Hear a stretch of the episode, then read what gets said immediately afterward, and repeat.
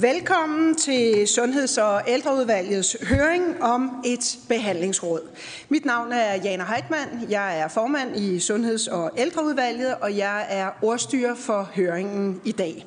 Høringen her bliver optaget på tv og vist på www.ft og Folketingets tv-kanal.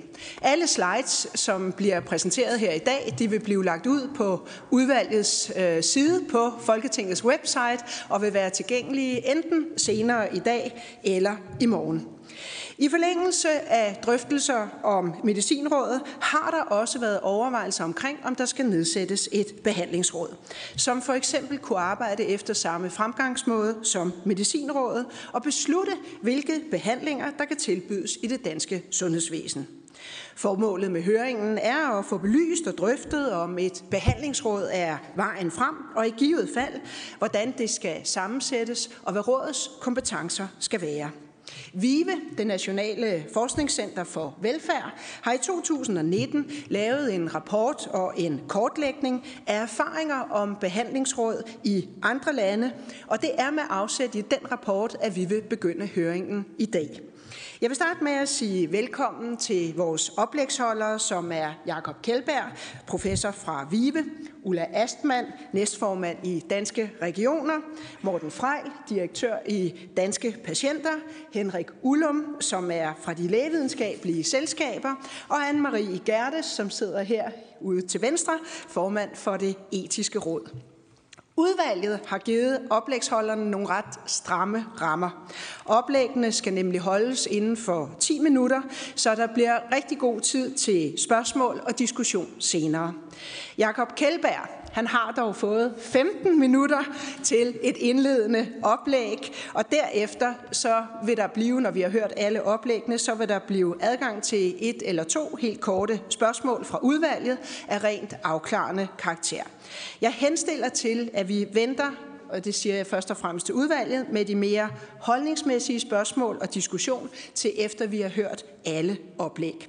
Men først og fremmest rigtig hjertelig velkommen både til jer, der er her, til vores fantastiske panel, og til jer, som måtte sidde og se med hjemme i stuerne. Jeg vil starte med at give ordet til Jakob Kjeldberg fra Vive. Du har som sagt 15 minutter til oplægget. Værsgo.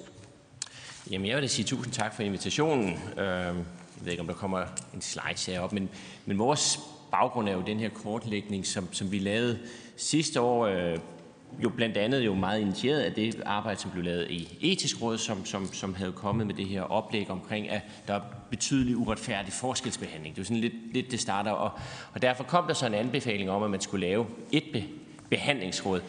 Og øhm, man må jo så bare sige, at det, det er lidt lettere at komme med sådan en anbefaling, end, end sådan faktisk at føre den ud i livet. Og, og det er jo den konkretiseringsproces, som vi har rejst rundt i forskellige lande for at se på, hvordan har man faktisk grebet det an i en række andre lande, og det har vi så lavet det her digre værk på, som er adskillige 100 sider. Og det når vi ikke 100, øh, helt igennem på 15 minutter, men, men vi, vi, vi sådan ligesom prøver at sige, hvad er det, vi har kigget på, og så springer vi alle mellemregningerne over og ser på, hvad er det egentlig for nogle ting, vi har fundet. Og der, og der er nogle institutioner rundt omkring i, i verden, der har arbejdet med det her mere eller mindre systematisk. Kanadierne har arbejdet med det her helt tilbage siden sidst i 90'erne. Øh, NICE, som er det store engelske, som vi ofte kigger til i øh, Europa, kom sådan øh, omkring år 2000. Og der er også andre lande, der er stødt senere til. For eksempel øh, Norge har taget det, der hedder nye metoder til e i 13, og så er der Tyskland og Australien, som, som indimellem også er kommet.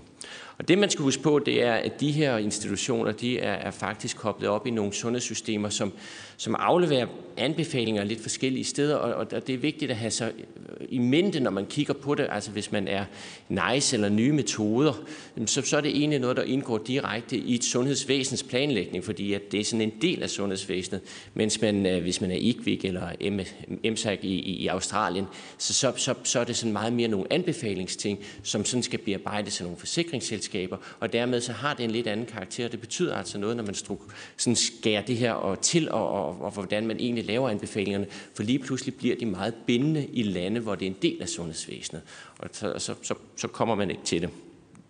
Og jeg tror, vi har fået den forkerte øh, slide til på, men øh, det er der så ikke noget at gøre ved. Øhm, Ja, det er jo det, der sker. Men altså, det, det vi kan sige, det er, at når vi kigger på sådan en sundhedsteknologi ud over medicin, så er det i alle landene ikke sådan, at man skal lave en, en vurdering før i brugtagning. Øh, det er øh, noget, man kan vælge at gøre, og, og også her er det jo lidt vigtigt, at man overvejer, hvordan får man meldt de her øh, an, altså emner ind? Er det noget, som producenter skal gøre? Er det noget, som lægepersoner? Er det noget, som fagpersoner? Er det noget, som beslutningstagerne? Eller er det noget, som Sundhedsministeriet skal beslutte, hvem der egentlig skal kigge på det her?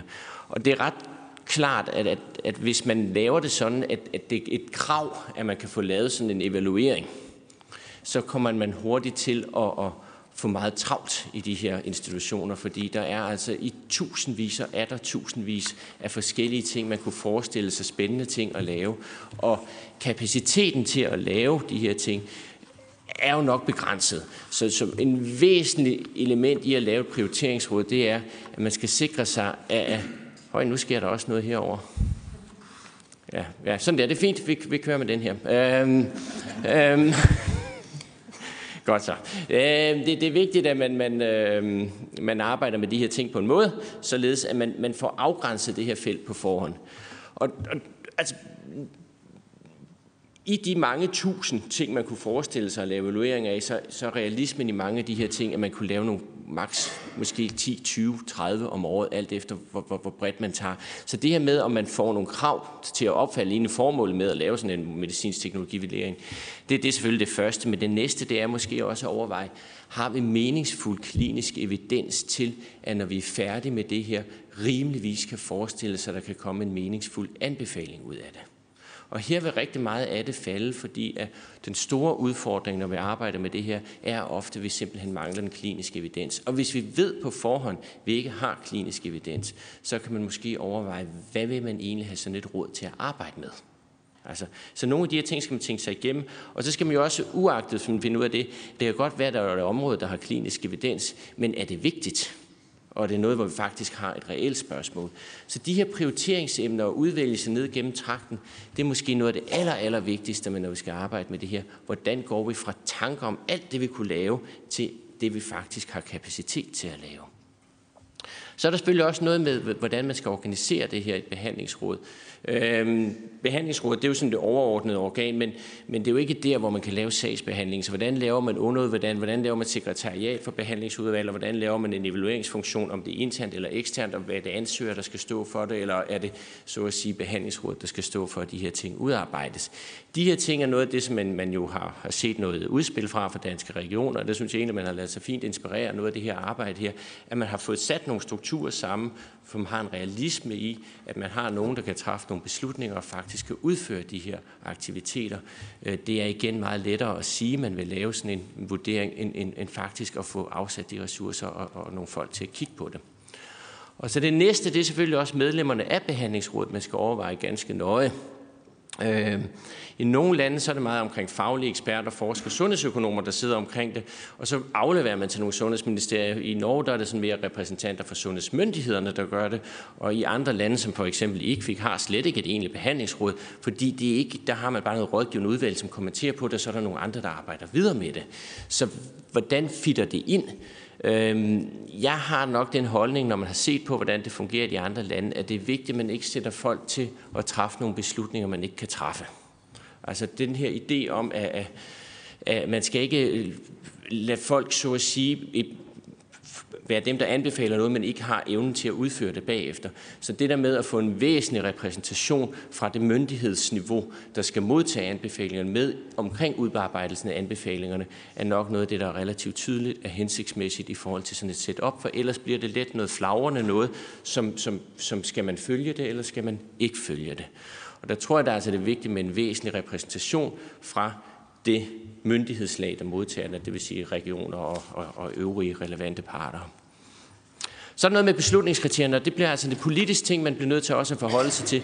Hvornår er det, vi i gang sætte noget? Er det fordi, at det giver en gevinst for patienter eller sundhedsvæsen, eller er det mere hardcore? Er det omkostningseffektivitet? Altså, og hvordan skal det veje i forhold til hinanden? Fordi at det andet hænger jo kunne også være omkostningseffektivitet som et blandt flere kriterier, som vi kender det fra Danske Medicinråd.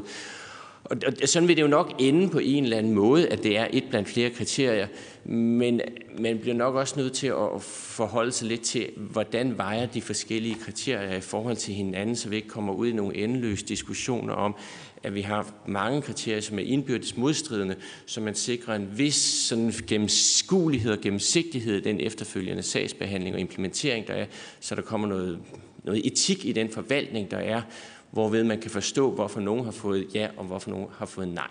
Og, og det man kan se, det er, at de fleste lande øh, arbejder med øh, omkostningseffektivitet som et væsentligt begreb omkring de kvalitetsjusterede leveår, som jo også er den erkendelsesproces, som blandt andet Medicinrådet til dels har gennemgået, at man bliver nødt til at få en eller anden form for noget standardiseret omkring det, uagtet det måske kan være svært at opgøre på det her område, men så i hvert fald få noget, der giver et anker for nogle diskussioner, så det ikke bliver sådan meget løsrevet fra gang til gang. Og det er der, hvor de fleste er endt i de her behandlingsråd. Ikke i IKVIK, men, men, men de øvrige har, har typisk det. Og så er det jo så også, øh, øh man skal måske have formålet med at overveje det. Og, og hvis et behandlingsråd, sådan, som fungerer de fleste steder, så er det jo noget med at sikre en omkostningseffektiv brug af ressourcer i det offentlige sundhedsvæsen. Og det er jo også det, som NICE og Australien har defineret herinde. Men det kan jo også være noget, man kan have nogle altså nogle, nogle veje ind, der også sikrer, at når man nu har fundet ud af, hvem der er noget innovativt og smart, så kunne det jo også godt være en del af det behandlingsråds arbejde at sikre, at man faktisk i brug tager det. Det er jo der, hvor Medicinrådet i Danmark har været utrolig effektivt til, at man ligesom har en anbefaling og følge op på implementeringen af det. Men hvis de flagrer de her anbefalinger således, at de ikke har en kobling til indkøb og finansiering, så bliver det let gode meninger, som man ikke kan i brugtage de enkelte steder. Så den tanke om, hvordan man får implementering og indkøb ideelt set koblet op til de her ting, det, det, det, det er også noget, man skal overveje nøje for. Ellers bliver det meget let nogen, der kommer med gode velmenende råd, som man ikke har råd til at effektuere på det enkelte sted, fordi man faktisk ikke har tænkt det her igennem. Og så kommer vi lidt tilbage. Hvem skal sidde i sådan en behandlingsråd? Ja, der skal vi have noget repræsentation for den ledelse, der ligger omkring finansiering og udmyndning på de enkelte sygehus. Så kan man også prøve, at man, man skal bruge det til afprøvning af nye teknologier og forskning og den slags, og det gør man også i England. Men spørgsmålet er, om man kan rumme det hele i det samme behandlingsråd, eller vi skal lave flere underudvalg, eller vi skal huske på, at hvad kan man ramme det ene sted, og hvad kan man ramme et andet sted. Når man kigger på NICE, som nok er det... Øh, mest udbyggede behandlingsråd, øh, vi har øh, i Europa. Det, det er udskilt for mange ting, og meget af det er sådan set urimeligt, men, men, men, men det er jo der, hvor man har mange ressourcer. Så, så, så det er jo ikke, fordi vi skal gå igennem det her specifikt, men det man kan se, det er, hvis vi kigger på deres evalueringer af sundhedsteknologier ud over medicin, og det er jo sådan det, vi snakker om på det her område, så har de faktisk fem forskellige programmer, som gør noget forskelligt. Øh, hvis det er kirurgiske øh, procedurer, radiologi, og der vil ofte være sådan, lidt mere usikkerhed omkring det, så har man et program til det, fordi det er et type evidens, man skal arbejde med i den kontekst til IP-programmet. Hvis man har noget, hvor, hvor, hvor der foreligger evidens for, for det kliniske, så, så kan man sige, at hvis den er omkostning neutral, eller direkte besparende, eller potentielt besparende, som de siger, jamen så har man nogle fast-track-programmer, hvor man meget hurtigt kan gå ud og sige, det her det ser faktisk ret smart ud, det vil vi godt give en anbefaling. Det er ikke en stor evaluering, der tager mange år. Det ryger ned i deres MTE-program. Hurtigere sted med den. Det er en god idé. Det er billigt. Det er godt for patienten. Så har man noget, der er sådan om diagnostik, og det er jo ofte noget af det, vi snakker om nogle gange. Et diagnostik, må man bare konstatere, er ekstremt kompliceret at lave beregninger på. Og der skal man nok have en anden tilgang til det. Det kunne være, altså hvis vi kender hele brystkræft-screeningsdiskussionen, altså i 20 år efter kan man sidde og diskutere stadigvæk. Altså det, det er en anden type programmer, man må arbejde med der. Når man så kommer over noget, der rører om den meget sjældne sygdom, så vil vi heller ikke evidens, så ryger det over i det der HTS-programmet. Og hvis det er sådan noget, hvor vi så har faktisk en ikke sjælden sygdom, hvor vi har noget data, så kan man lave det, der hedder en TA-program, altså man laver sådan en fuld evaluering, ligesom vi kender det fra de gamle MTV-institutioner. Det man så bare skal huske på, det er et ret omfattende arbejde, der tager ret lang tid. Så det har sådan lidt en vejledningsprogram også. Så den her one size fits all, når man siger de her ting, det skal man nok lige overveje, om, om der er sådan en one size fits all. Og hvis man vil starte i et hjørne, hvad er det så, man vil starte med? Øh, det er nogle af de refleksioner, man, man, man kan arbejde med. Så hvis jeg lige prøver at slutte af med de hovedfund, vi har, så er det til at starte med, må man konstatere, at hvis man laver en direkte en til en kopi af, af den evidensgennemgang med grade og alle de her ting, der sker i medicinrådet på det her område, så, så vil man ende ret galt ret hurtigt. Altså, øh, vi har sjældent den evidens, og derfor fordrer det altså, at man, man håndterer det her på en anden måde, end man gør det inden for medicinen manglende evidens eller manglende kvalitetsevidens, som vi, vi, vi har en struktur for inden for, for medicin, det, det, det, det gør, at det her er altså vanskeligt på en helt anden måde. Man bliver nødt til at tage nogle lidt blødere principper i, i brug. Det kan være øh, en større grad af, man hører på, på det her, man hører på lægerne, der bruger det, man hører på de faktiske patienter, der, der, der har det, så man får en fornemmelse af det, og så træffer man beslutning i højere grad, end man måske laver en decideret systematisk gennemgang med grading og alle de andre ting, som Medicinrådet ligger op til. Øhm, og, og, og, og det kan man jo også se, når man kigger på de lande ude omkring, så er det faktisk kun Norge, der ikke har fået lavet en særlig øh, model til, til hvordan de skal håndtere det her anderledes end medicin. Og det, det tror jeg er et udtryk for, at det er dem, der er startet senest. Det kommer de også til, hvis de skal have det her til at fungere. Så, så det er en lidt anden og lidt mere blød tilgang, man har arbejde med. Men det hænger selvfølgelig også sammen på den måde, at hvis du har en lille bitte, hvis du har en stomipose eller et eller andet til nogle få kroner, jamen så er det måske også noget andet, man skal arbejde med, hvis man arbejder med, med en meget dyr PET-CT-ændret scanningsprocedure, der vil måske koste en milliard mere, så kan man også sætte nogle andre krav. Så det er også de ting, man, man må, må nok have det variabelt i forhold til det, man, man arbejder med. Og så allervigtigst, måske så, så, så er kobling til implementering er ret afgørende. Når vi ser i de andre lande, Øh, også i, i NICE for den sags skyld, som ellers er dem, der er længst, så er der kommet lidt en tendens til, at det her gode anbefalinger, som nogle andre kan tage op eller ej. Der har vi nogle ret unikke muligheder i Danmark, både omkring indkøb øh, og koble det til indkøb og koble det til implementering, hvor man kunne komme et skridt videre, hvis man formaliserede det ind og fik det til at arbejde på nogle områder, hvor man faktisk kunne få nogle gevinster og noget stordrift på det. Der tror jeg, man skal tænke nyt og tænke, at der kan vi faktisk i Danmark gøre noget, som de andre lande ikke har fået gjort. Tak for opmærksomheden og de 15 minutter. Tusind tak, Jakob, for øh, et rigtig fint overblik over jeres fund i forbindelse med udarbejdelsen af, af rapporten om behandlingsråd i andre lande. Inden vi går videre, så vil jeg lige øh, spørge udvalget, om der er nogen, der har korte, opklarende spørgsmål til øh, Kjeldbergs øh, oplæg. Det har Liselotte Blikst fra Dansk Folkeparti. Værsgo. Mange tak for en rigtig fin gennemgang. Jeg tænker på... Hvad? Ja, den er taget. Så bare ikke Den lyser her, og jeg kan høre den der. Jeg kan godt ja. høre den det kan godt Kan man forestille sig, vi taler meget om at, at se på de gode ting, vi laver øh, andre steder på andre sygehus i Danmark, at man i behandlingsrådet måske også kigger på forskellige behandlingsmetoder, øh, to sygehus imellem, eller to regioner imellem, så man kan anbefale den ene frem for den anden? Jeg tror, man, man sagtens kan arbejde med de ting. Det er det, som, nu kommer vi ikke helt i detaljen, men hvad er det, man kan anbefale, når man har været igennem et behandlingsråd? Så kan man jo anbefale for eksempel øh, i brugtagning til alle eller til en gruppe for eksempel. Men nogle gange kunne det også være meget relevant at, at, at, at anbefale til forskning eller til kun til forskning. Altså det er sådan nogle skærpede i stedet. Det, man behøver ikke sige nej til ting. Og, og til forskning eller afprøvninger, som vi altid diskuterer, hvor, hvor, hvor, hvor struktureret forskningsdesign det kunne være. Så kunne det jo være en anbefaling, der hed, at vi synes faktisk, at vi skal prøve at, at kigge på det her, hvor vi implementerer på to forskellige sygehus, og så om et halvt år få en erfaringsopsamling på den ene eller anden måde. Så det kunne være en anbefaling, der kom ud af sådan noget her, at sige, at vi har ikke tilstrækkelig viden, men vi kunne prøve det af to forskellige steder og få noget viden. Det vil være til forskning, og kun til forskning, det ville være, at man så gik ind og sagde, at vi skal simpelthen sætte et rigtig struktureret forskningsdesign op omkring den her, fordi med det viden, vi har nu, der giver det simpelthen ikke mening at forholde os til det. Så det er, det, det er en måde, man kunne håndtere det i forhold til afløbet på de anbefalinger, der er. Jeg kigger lige rundt. Øh, det ser ikke ud, som om der er nogen, der har opklaret spørgsmål. Jeg har et enkelt. Øh, du nævnte evidens i oplægget som den helt store øh, udfordring. Og igen, hvis vi skæler til NICE, som jo er dem, der der bare kan mest, som det ser ud i øjeblikket, og den øh, subspecialisering, som I nævner i rapporten her, med sundhedsteknologier på den ene side, øh, behandlinger på den anden.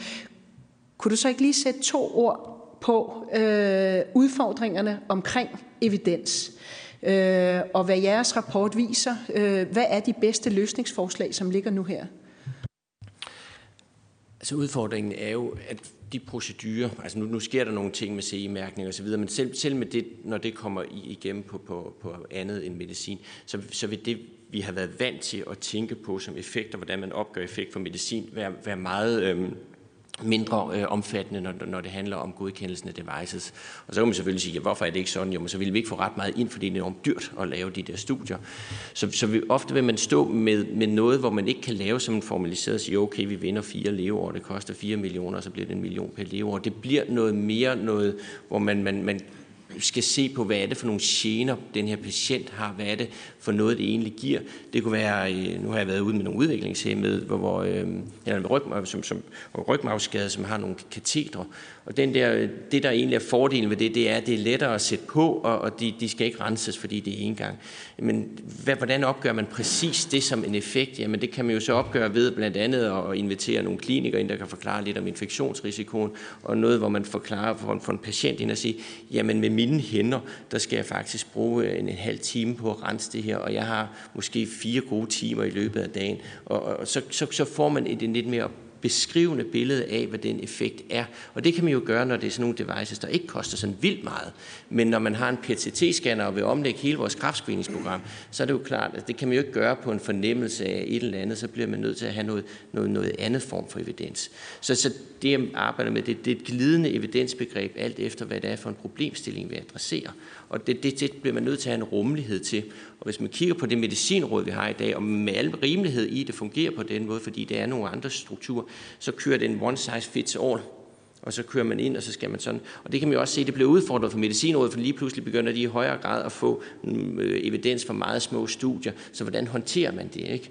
Og, og, og det er den, den proces af medicinrådet igennem i de her øh, år at få håndteret. Og det kan man lige så godt sige upfront, at hvis man starter med den tilgang til evidens, at der ligger en masse rapporter, som kan føde direkte ind, så, så vil man hurtigt bare sige nej til alting som ikke er tilstrækkelig evidens, der bliver man nødt til at have en gradbøjning af det her evidensbegreb i forhold til den problemstilling, man håndterer.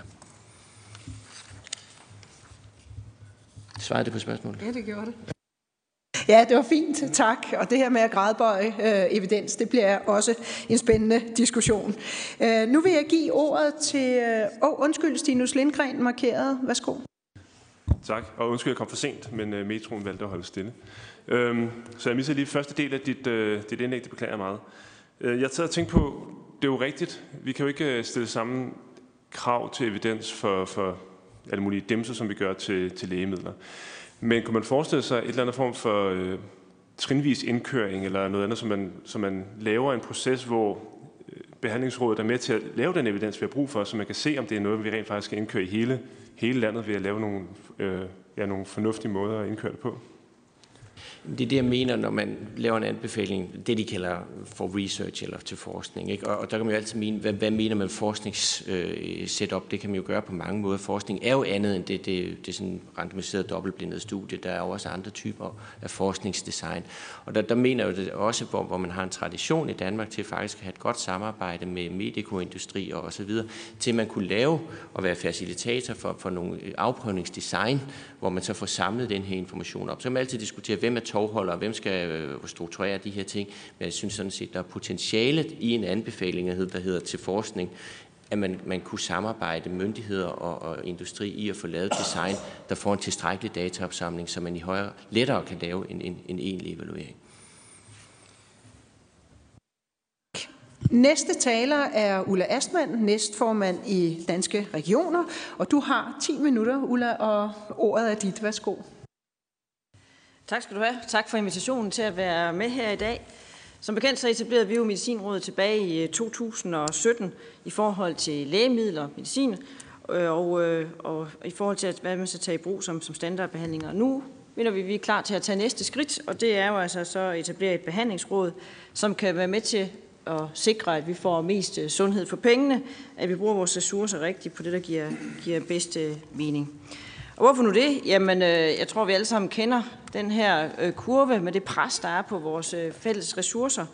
Øh, vi har fået endnu flere øh, patienter, øh, og øh, de sidste 10 år har vi haft øh, 7 millioner flere patientkontakter på, øh, på hospitalerne. Antallet af ældre er steget med 300.000. Det er en opadgående kurve, godt nok, men, men, men det udfordrer.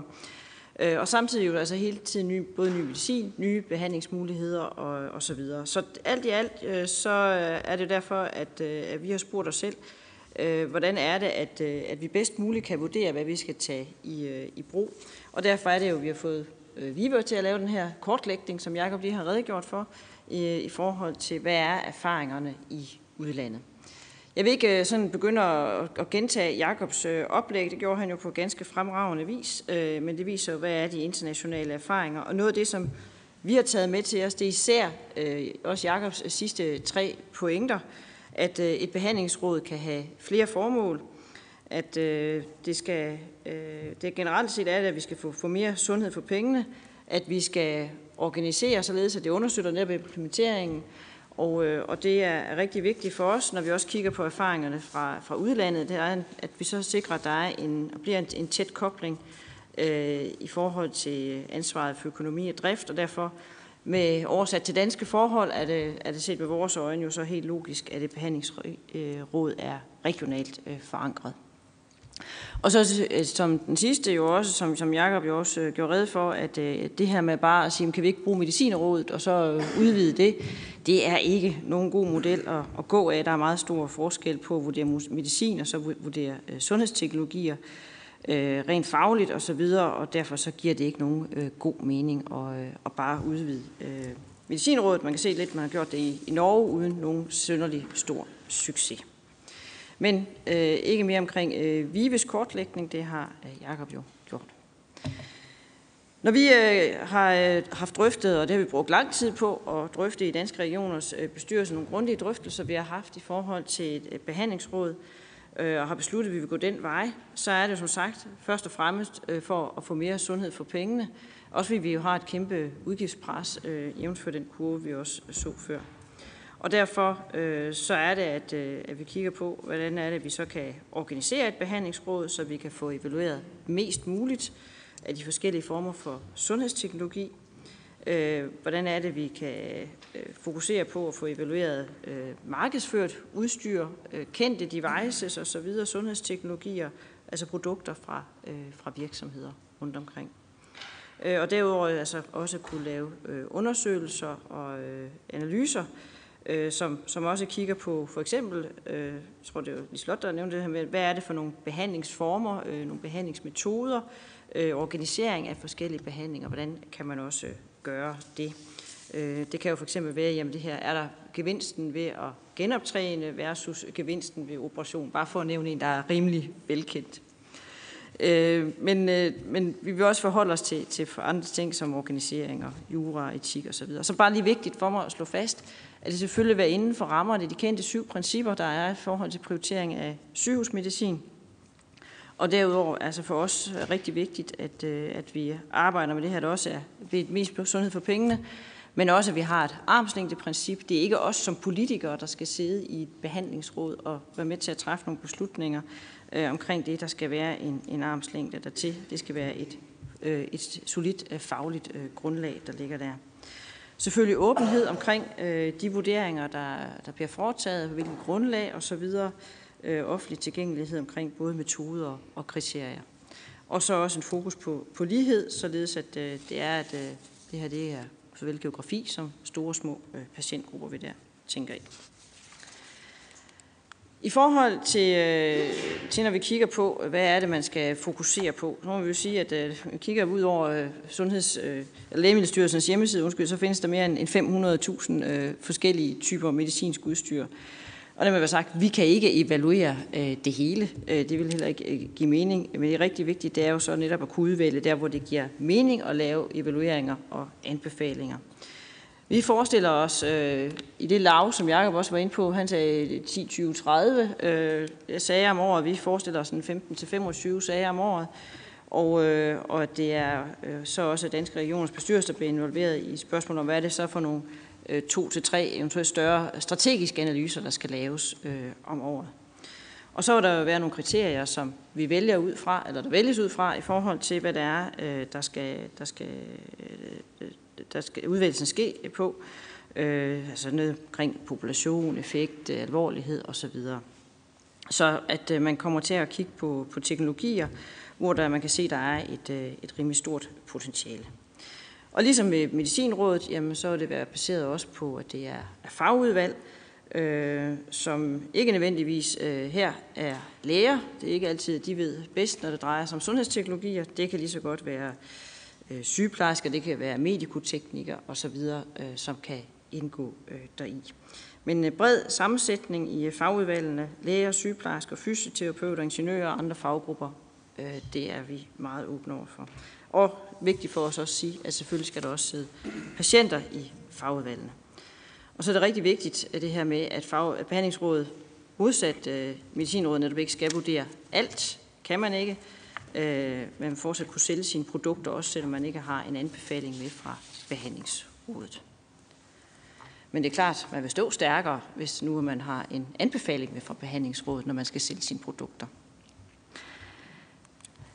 Vejen ind igennem øh, behandlingsrådet øh, vil være en, øh, en model, som vi kender fra Medicinrådet, altså et råd, et sekretariat og, og række fagudvalg, øh, og, og rådet kommer til at, som vi har lagt op til, øh, i, det, øh, i det høringsmateriale, øh, vi har lagt ud. Øh, det kommer til at bestå af regionerne, LVS, øh, øh, Dansk Sygeplejeselskab, Danske Patienter, handicaporganisationer, og at øh, Lægemiddelstyrelsen og Sundhedsstyrelsen vil få pladser som observatører i rådet.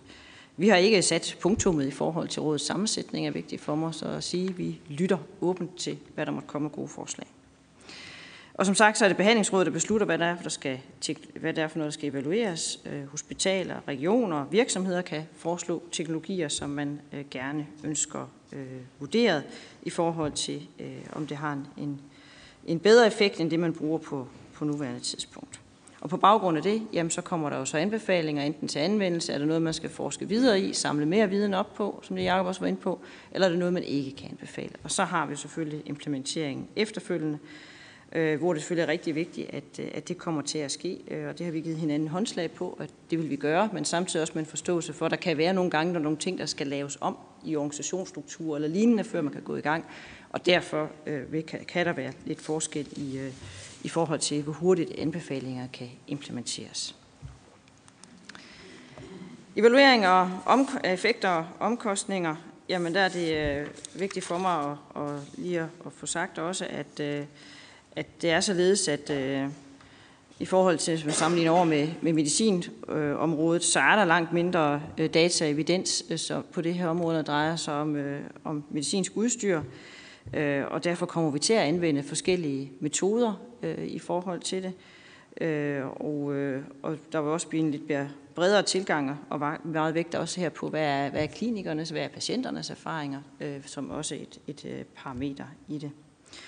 Og så øh, ikke kun kigge på, på hårde indikatorer. Det er ikke kun øh, det, man kan måle på her. Det kan lige så godt være øget livskvalitet. Det kan være, kan vi få nogle bedre arbejdsgange. Kan vi optimere og drive det hele mere effektivt. Øh, færre fejl, øh, større patientsikkerhed vil også indgå øh, i forhold til de vurderinger, der bliver lavet. Og den sidste slides kan jeg berolige dig med. Jeg tror, vi overholder tiden det er, hvad forestiller vi os som det videre forløb? Jamen, vi har jo netop lige afsluttet en offentlig høring om vores model for et øh, behandlingsråd. Vi skal nu til at behandle alle høringssvarene, og vi skal drøfte på et bestyrelsesmøde lige i starten af næste måned. Og når vi har vores model på plads, så er vi selvfølgelig gået i gang med at, at, at nedsætte behandlingsrådet for alt det her med sekretariat og så videre, øh, og organiseringen øh, på skinner. Og når man så øh, er lidt længere, så vil vi selvfølgelig også sende et metodeudkast øh, i høring, således at, øh, at der er åbenhed omkring den del, og også mulighed for at give input. Og dermed så satser vi på, at vi i starten af det næste år kan starte behandlingsrådet op, og ligesom medicinrådet, så vil vi naturligvis også evaluere det, øh, og det øh, ligger vi op til, at det gør man efter to år i drift. Det mener vi er en rimelig driftsperiode at kunne evaluere på. Så det vil være min hurtige tour de force igennem behandlingsrådet, set med Danske Regioners øjne. Tak til dig, Ulla, for øh, et rigtig fint oplæg i forhold til, hvilke tanker man gør sig i regionerne. Og jeg kan bare sige, at jeg er så glad for, at det er i dag, vi har høringen. Fordi du har jo lige sagt, at lige om lidt, så skal I til at diskutere i danske regioner, hvordan skal et behandlingsråd se ud. Og øh, der kommer helt sikkert masser af input her i dag, som I kan tage med. Og det er altid godt at være top of mind, øh, når, når I skal drøfte det. Der er to, der har indtegnet sig for korte, opklarende spørgsmål til det, du har sagt. Og den første første, det er Rasmus Horn Langhoff fra Socialdemokraterne. Værsgo. Ja, tak for det, Ulla. Øh, et spørgsmål omkring øh, behandlingsrådets sammensætning. Fordi du siger jo, og jeg er jo helt enig i din overvejelse omkring det her med, med armslængde princip, og øh, fordi det, det skal være fagligt funderet. Og lige så enig som jeg var med det, så var jeg også enig med, med Jakob øh, Kjeldberg, som jo si, netop siger, at det skal være, øh, at det ikke må flagre for meget, så det er også nødt til at have, øh, være repræsenteret af myndigheds, måske ligefrem ledelsespersoner øh, af sygehus eller måske regionen, så det altså har en, en, en kobling til øh, virkelighedens verden. Altså, så det der, altså vi balancerer virkelig på en knivsæk her mellem realisme og, øh, og faglighed. Hvordan, hvordan, hvordan ligger vi det snit, eller hvad er dine overvejelser her? Fordi det kan hurtigt komme til at blive det ene frem for det andet, men hvordan finder vi balancen? Jeg tillader mig lige at øh, give ordet også til Kirsten Norman Andersen, så tager vi to øh, korte spørgsmål øh, og kort svar, for vi skal jo have diskussion efterfølgende. Kirsten Norman Andersen, SF, værsgo. Jamen, tak for det. Og også bare den, den korte version. Altså, alle taler om flere ældre, flere kronikere, flere udgifter til medicin og, øh, og den slags. Altså, flere og flere udgifter. Øh, og det er jo også interessant at prøve at kigge på netop effekten. Og, og du var lidt inde på det, men, men hvordan arbejder man helt konkret med effekt øh, i forhold til for eksempel færre sengedage, eller færre sygedage, eller måske færre pensioner?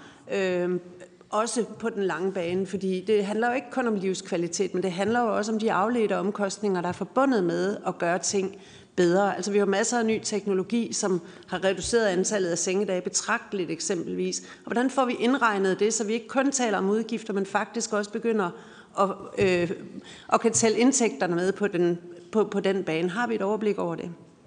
Ulla Astman, værsgo. Hvis det det sidste først, jamen det vil indgå også. Altså er der nogle afledte øh, omkostninger eller nogle afledte besparelser, hvis man siger, det kan vi håbe på, der er, det er jo en del af det, øh, som vi gerne vil opnå. Og det kan være lige så vel i kommunerne, som det kan være i regionerne. Det kan være sengedage, det kan være øh, mindre omkostninger til øh, efterfølgende hjælp i, i hjemmet. Det vil indgå øh, i øh, vores metodeberegninger også, og det oplæg, der vil komme i forhold til at arbejde med, med metoderne. Så, så det er en del af det, ja. Øh, og i forhold til den her del omkring, øh, omkring øh, hvad hedder det, hvem er det, der skal sidde i, øh, i rådet, jamen vi har lagt op til, at det, der skal sidde fra, øh, fra regionen, det er jo fagfolk, øh, der skal sidde, øh, således at vi har, øh, vi har folk, der er tæt på den, den kliniske drift, øh, men også har øh, det ansvar, øh, som der også skal til i forhold til at kunne, øh, kunne have indsigten i drift og organisering i, øh, i sundhedsvæsenet direkte. Øh, men det skal ikke være folk med, altså det skal ikke være, som sagt, det er ikke politikere, det er fagfolk, øh, og, øh, og det vil være også være øh, nogle af selvfølgelig de fremmeste, vi kan finde på de her områder i, øh, i vores regi. Men det vil også være folk med en vis antal ledelsesstjerner på skulderen, for at man vil have indsigten tilstrækkeligvis i, jamen, hvordan er det, at, at økonomien hænger sammen, eksempelvis på vores hospitaler hvis det svarede på dit spørgsmål.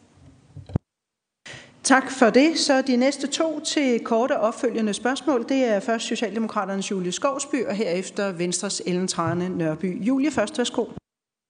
Ja, tak til dig, Ulla, og til Danske Regioner.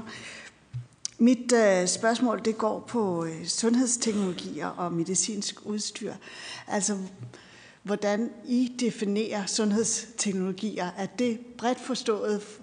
Kan det eksempelvis også handle omkring kommunikation øh, mellem myndigheder og øh, øh, mennesker, der har en psykisk sygdom? Og, altså, kan det, ja, hvor bredt definerer I sundhedsteknologier? Det er det, der er mit øh, spørgsmål. Tak. Så er det Ellen Trane Nørby. Værsgo. Tak for, øh, tak for oplægget, øh, Ulla. Jeg kunne godt tænke mig, om du vil sige lidt mere, og det er jo også lidt i forlængelse af det, som øh, Kirsten Norman Andersen spørger til, om jeres overvejelse om, hvorfor afkoble det fra Medicinrådet. Altså fordi, når vi ligesom kigger på, hvad der har været drøftelser tidligere omkring behandlingsrådet, så var det jo også, at det skulle kigge på tværs. Altså er der tilfælde, hvor medicin egentlig er en dårligere løsning end træning og kirurgi, eller de der afvejninger, der går på tværs, og dem risikerer man jo at få afkoblet, når man afkobler de to institutioner fra hinanden. Det er den ene del af mit spørgsmål. Den anden del, det er jo, at du siger, at medicinsk udstyr er noget helt andet end øh, altså lægemidler.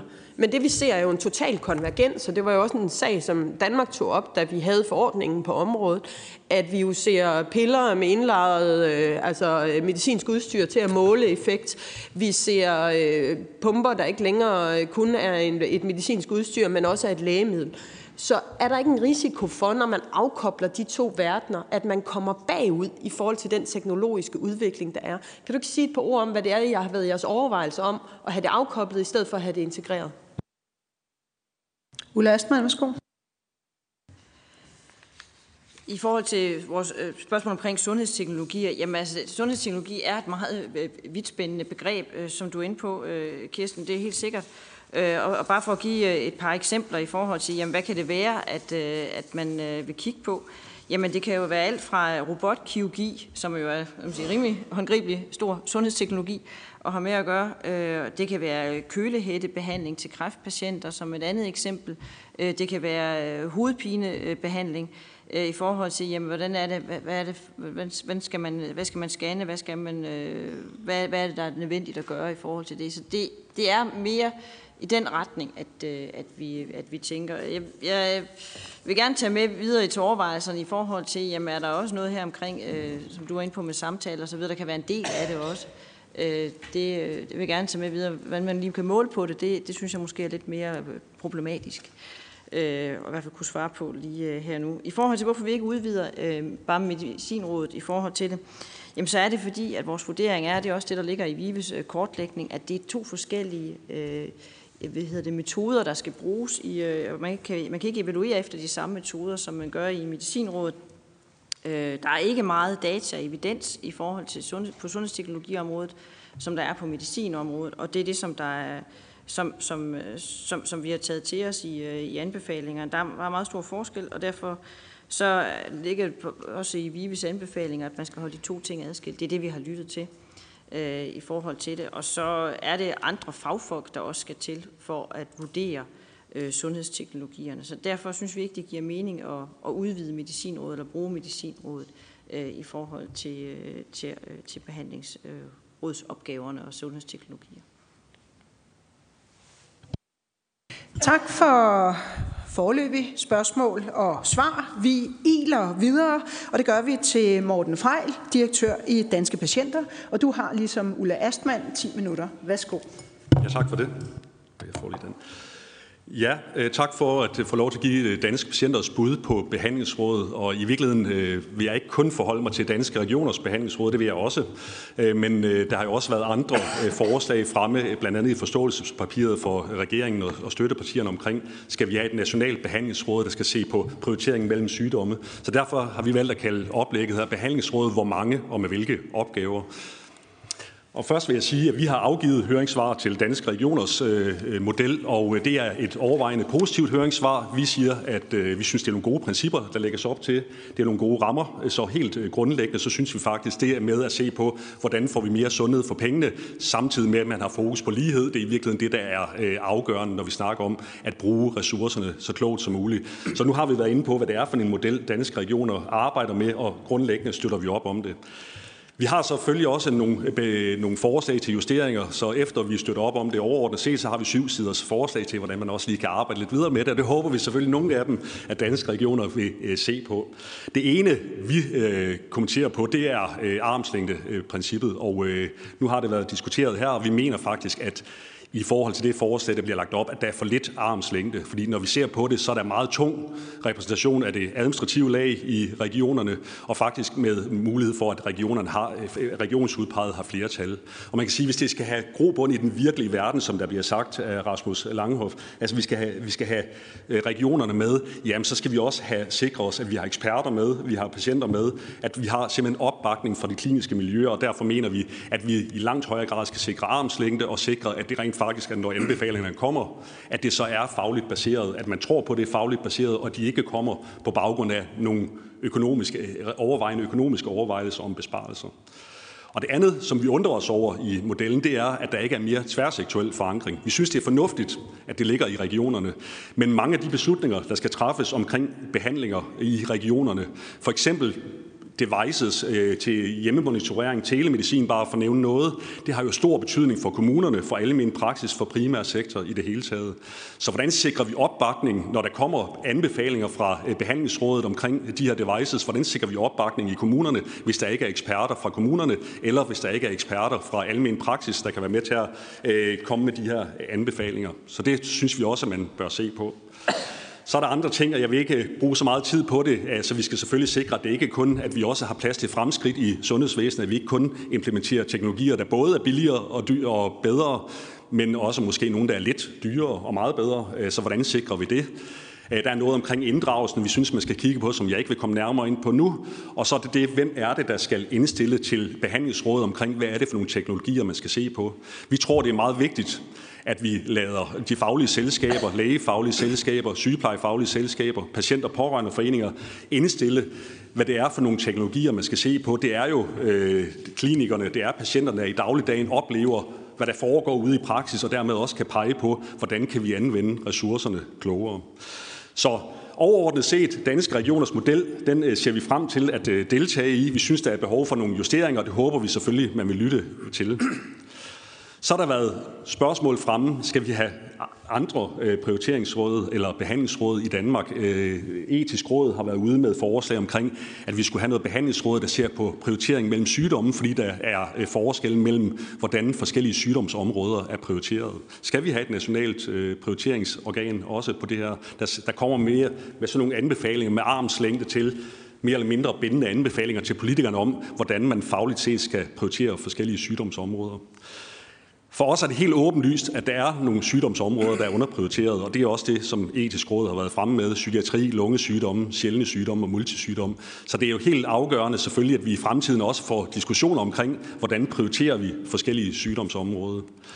Men er det rimeligt at tale om, at vi skal have en objektiv faglig prioritering, at det er det, der skal være styrende for, hvor vi kanaliserer ressourcerne hen i det danske sundhedsvæsen?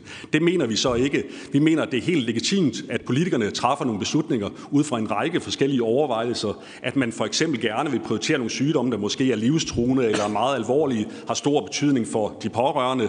I øjeblikket har regeringen fokus på børn. Hvis man gerne vil prioritere det, så synes vi selvfølgelig også, at man skal have lov til at prioritere det øh, politisk. Så skal man selvfølgelig bare stå på mål for de prioriteringer, man laver.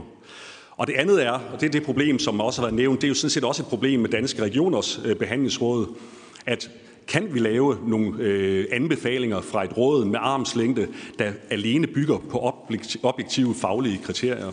Hvis vi ser på det kliniske retningslinjer, så er der internationale studier, der har peget på, at kun 8% af anbefalingerne, eller de, øh, de kliniske retningslinjer inden for kraft- og hjerteområdet, bygger på højeste grad af evidens. Hvordan ser det så ikke ud i forhold til multisygdom, i forhold til psykiatri og andre? Der ser det formentlig endnu værre ud. Så vi tror ikke på, at vi skal til at have et behandlingsråd, der med armslængde skal binde politikerne til at træffe forskellige beslutninger. Men det er jo ikke det samme, som vi ikke gerne ser, at man får mere et bedre beslutningsgrundlag for politikerne. Så skal vi gå den vej at øh, sikre, at politikernes beslutninger bliver endnu mere kvalificerede, end de er i dag, så mener vi selvfølgelig, at vi har brug for at styrke beslutningsgrundlaget. Vi anbefaler, at man i den grad opprioriterer kvalitetsarbejdet i det nationale kvalitetsprogram og øh, i det hele taget i regionernes øh, kvalitetsdatabaser, hvor man også har fokus på variation, hvor man får mere viden til praksis, men også til politikerne omkring, hvad er det for nogle sociale grupper, der er gavn af indsatsen, hvad er det for nogle geografiske områder, der får den bedste kvalitet, og også hvad er det for nogle diagnoser og sygdomme, der har brug for et løft. Så opprioriteret kvalitetsarbejdet. Vi ser gerne, at man intensiverer arbejdet med ProData med fokus, at vi får mere fokus på patienters rapporterede oplysninger omkring livskvalitet, for det er jo i sidste ende det, der skal være afgørende for, hvor vi kanaliserer ressourcerne hen, hvor vi har brug for at øh, investere mere i vores sundhedsvæsen. Og så ser vi gerne, at man opprioriterer den uafhængige kliniske forskning og sundhedstjenesteforskningen, og gerne også koblet på danske regioners øh, behandlingsråd. Vi mangler simpelthen, der er jo masser af klinisk forskning i dag. Øh, der, er også, der sker også noget sundhedstjenesteforskning omkring, hvordan vi organiserer behandling, men meget af det er jo kommercielt finansieret. Super god forskning, men det kommer jo ikke til at dække de huller i forhold til for eksempel når vi snakker om multisyge cocktail-effekter for medicin, eller når vi taler om, skal vi have psykofarmaka eller psykolog, eller, eller øh, hvad hedder det, psykologhjælp eller psykofarmaka, hvad er det, vi skal prioritere, hvad er det for nogle behandlingsformer, der gavner patienterne mest, hvem skal investere i det, det er der næppe særlig meget kommersiel interesse i, derfor er det vigtigt, at vi får koblet mere forskning på, og mere uafhængig forskning, også på et behandlingsråd. Så det at komme med anbefalinger til forskning, det kræver jo også, at man er villig til at afsætte ressourcer, for det handler jo ikke bare om, at der er øh, virksomheder, der kan prioritere den her forskning, det handler jo i virkeligheden om, at man også fra regionerne og fra staten bliver nødt til at prioritere ressourcerne til den uafhængige forskning, der hvor vi har en samfundsmæssig interesse. Og det sidste, det er, at øh, vi synes, at man skal understøtte de principper, der ligger i velklogt. Vi er glade for, at danske øh, regioner er gået ind og støttet et velklogt initiativ, hvor lægevidenskabelige selskaber og danske patienter sammen peger på, eksisterende behandlinger, hvordan kan vi anvende, hvad for nogle behandlinger ser vi, der er overflødige eller direkte skadelige, og kan vi sammen pege på, hvad er det, vi kan skære fra. De samme principper kunne man anvende i behandlingsrådet. Altså det, at det kommer nedefra, det kommer fra græsrødderne, det kommer uafhængigt fra klinikerne, fra patienterne, at man bliver enige om, at her kan vi faktisk anvende ressourcerne bedre. Så det ser vi selvfølgelig også gerne, at man fremadrettet investerer endnu mere i sådan nogle principper, hvor det er uafhængige anbefalinger fra både patienter og, og øh, klinikere, der kommer til at styre, hvor vi kanaliserer ressourcerne hen. Så anbefalingen er, ja, implementere danske regioners behandlingsråd med justeringer i forhold til armslængde, tværsektuel forankring, forankring. Vi har ikke behov for flere behandlingsråd efter vores mening, men styrk beslutningsgrundlaget i kvalitetsarbejdet, uafhængig klinisk forskning og sundhedstjenesteforskning, og styrk principperne for vel klogt, altså det her med armslængde og uafhængighed i anbefalinger. Tak. Tak for et super spændende øh, oplæg. Jeg har lige et enkelt opklarende spørgsmål i forhold til geografi. Vil du ikke lige sætte to ord på, hvordan I tænker, at behandlingsråd kan bidrage til at gøre op med geografisk ulighed? Øh, det kan behandlingsrådet. Øh, altså dels har vi brug for viden, som jeg siger. Det er om det skal kobles direkte på et behandlingsråd eller ej, det ved jeg ikke. Men det er klart, at vi ser i dag, Øh, forskellige måder at organisere behandlingen på. Øh, akutområdet øh, for eksempel, ja, der er mange forskellige måder, man i de forskellige regioner øh, organiserer behandlingen på, og går vi ud i kommunerne, så er der endnu større variation i, hvordan man leverer ydelser. Så hvis vi kan i, øh, udover at kigge på devices i et behandlingsråd, også se på, hvordan vi organiserer behandlingen, så kan det jo være med til at skabe en større geografisk lighed, ved at vi får viden om, hvad er det i virkeligheden for nogle organisationsformer, der understøtter den højeste grad af kvalitet, og, med, og på den måde bruger kraften på at implementere de bedste metoder på tværs af landet. Tak for det. Så øh, springer vi videre til næste oplægsholder, som er Henrik Ullum, formand for de lægevidenskabelige selskaber, og du har, ligesom alle andre, 10 minutter til din rådighed. Værsgo. Ja, mange tak for invitationen. Jeg skal starte med at sige, at jeg taler i dag på vejen både af de lægevidenskabelige selskaber og øh, lægeforeningen, så det er altså lægernes samlede stemme, øh, jeg skal prøve at bidrage med her i dag. Vi er helt overordnet rigtig, rigtig glade øh, for et behandlingsråd, øh, og meget enige med det, Morten Fejl netop har gennemgået, og på den måde kan man sige, at øh, danske læger og danske patienter langt hen ad vejen ser rigtig ens øh, på det her. Godt. Øhm, så overordnet, vi har brug for et, et øh, behandlingsråd, det er fordi, der er mange områder, vi ikke har evidens. Det er fordi, at den måde, vi indfører nye teknikker, det foregår usystematisk og tilfældigt. Øh, og det at lave et øh, nyt behandlingsråd, det er altså en enestående chance for at gøre det her bedre og mere ensartet. Så helt overordnet støtter vi Danske Regioners forslag. Men det er klart, ligesom andre høringspartnere, så har vi givet en række forslag til, hvordan vi kan lave sådan en behandlingsråd endnu bedre. Og det vil jeg prøve at gennemgå nogle af dem. Øh, helt overordnet, lidt som Morten også sagde, hvad er det for et behandlingsråd, vi taler om? Øh, der har i virkeligheden været to modeller for et behandlingsråd op i den politiske debat. Øh, det behandlingsråd, der kommer her fra Danske Regioner, det er jo et relativt tekniknært. Det er altså, skal vi have en ny scanner, skal vi have et nyt måleapparat til den og den sygdom? Og det er der i høj grad brug for. Men samtidig skal vi gøre os klart, at det, som der har været rettet fra øh, etisk øh, råd øh, med et mere overordnet prioriteringsorgan, gør vi det rigtigt i forhold til store sygdomsgrupper, gør vi det rigtigt i forhold til geografi, gør vi det rigtigt i forhold til behandling versus forebyggelse. Det er ikke det råd, som hvad hedder det, danske regioner kommer med nu, og det er der stadigvæk brug for. Og det er nok et råd, som så skal tilbage til jer øh, folketingspolitikere og sige, kan vi ikke få etableret sådan et råd også? Øh, og så må vi nok i øh, afklaringens interesse sige, at vi skal nok have to forskellige navne. Vi kan nok ikke rigtig leve med, at der er to behandlingsråd, så tror jeg, at vi alle sammen bliver rigtig forvirret. Men det må I bryde lidt om med danske regioner om, hvem der nu skal kalde rådet et behandlingsråd. Øhm, ja, det, jeg vil lade Anne-Marie gennemgå øh, tankerne fra etisk råd om, øh, hvad, hvad sådan et kunne gøre. Øhm, så lidt til vores indspil. Øh, vi har hørt en diskussion om hele det der diskussion, hvor præcis hvordan skal sådan et råd være sammensat, og det er klart, at et råd skal både have beslutningskraft, det skal være dybt forankret ind i øh, dem, der driver øh, sundhedsvæsenet, men samtidig så er der altså behov for faglighed, der er behov for nogen, der er vant til at se nogle patienter og behandle nogle patienter. Lige nu mener vi, der er en skæv fordeling væk fra dem, der har den sundhedsfaglige faglighed, så det ser vi gerne styrket. Øh, så hvis man siger, hvem er det, der har skrevet det her øh, oplæg, det er danske regioner, og i en tid, hvor det er helt oplagt, at sundhedsopgaver øh, skal og forsøges flyttet ud i både primærsektor og i kommuner, så kan man sige, at der er en øh, især kommunerne mangler tydeligt, men også øh, almen praksis skal tydeligere ind i sådan et behandlingsråd. Der er rigtig mange af de løsninger, der vil øh, være rimelige at indføre i et behandlingsråd, som rækker dybt ud i øh, kommuner og i almen praksis. Så en styrkelse af de to øh, sektorer ind i et behandlingsråd ser vi gerne. Øhm, og så meget af det, der har øh, øh diskuteret også, det er et af øh, udfordringer ved et behandlingsråd i forhold til medicinrådet, og vi må i sandhedens interesse sige, at det har egentlig været svært nok at indføre et medicinråd. Der har været betydelig diskussion af evidensgrundlaget for de beslutninger, der er taget i medicinrådet. Vi skal bare gøre os klart, at evidensgrundlaget er grundlaget det er sværere, øh, når vi går ind og ser på den her type og det øh, øh tiltag, og det er fordi, der ikke ligger kontrollerede kliniske studier øh, bagved. Og det vil sige, at vi får altså brug for en måde at styrke øh, evidensgrundlaget. Og der foreslår vi, at man kan lave en øh, gradvis indførelse af øh, nye teknikker. Det var i virkeligheden det, Liselot øh, efterspurgte før. Kan man ikke lære af et givet sygehus erfaringer?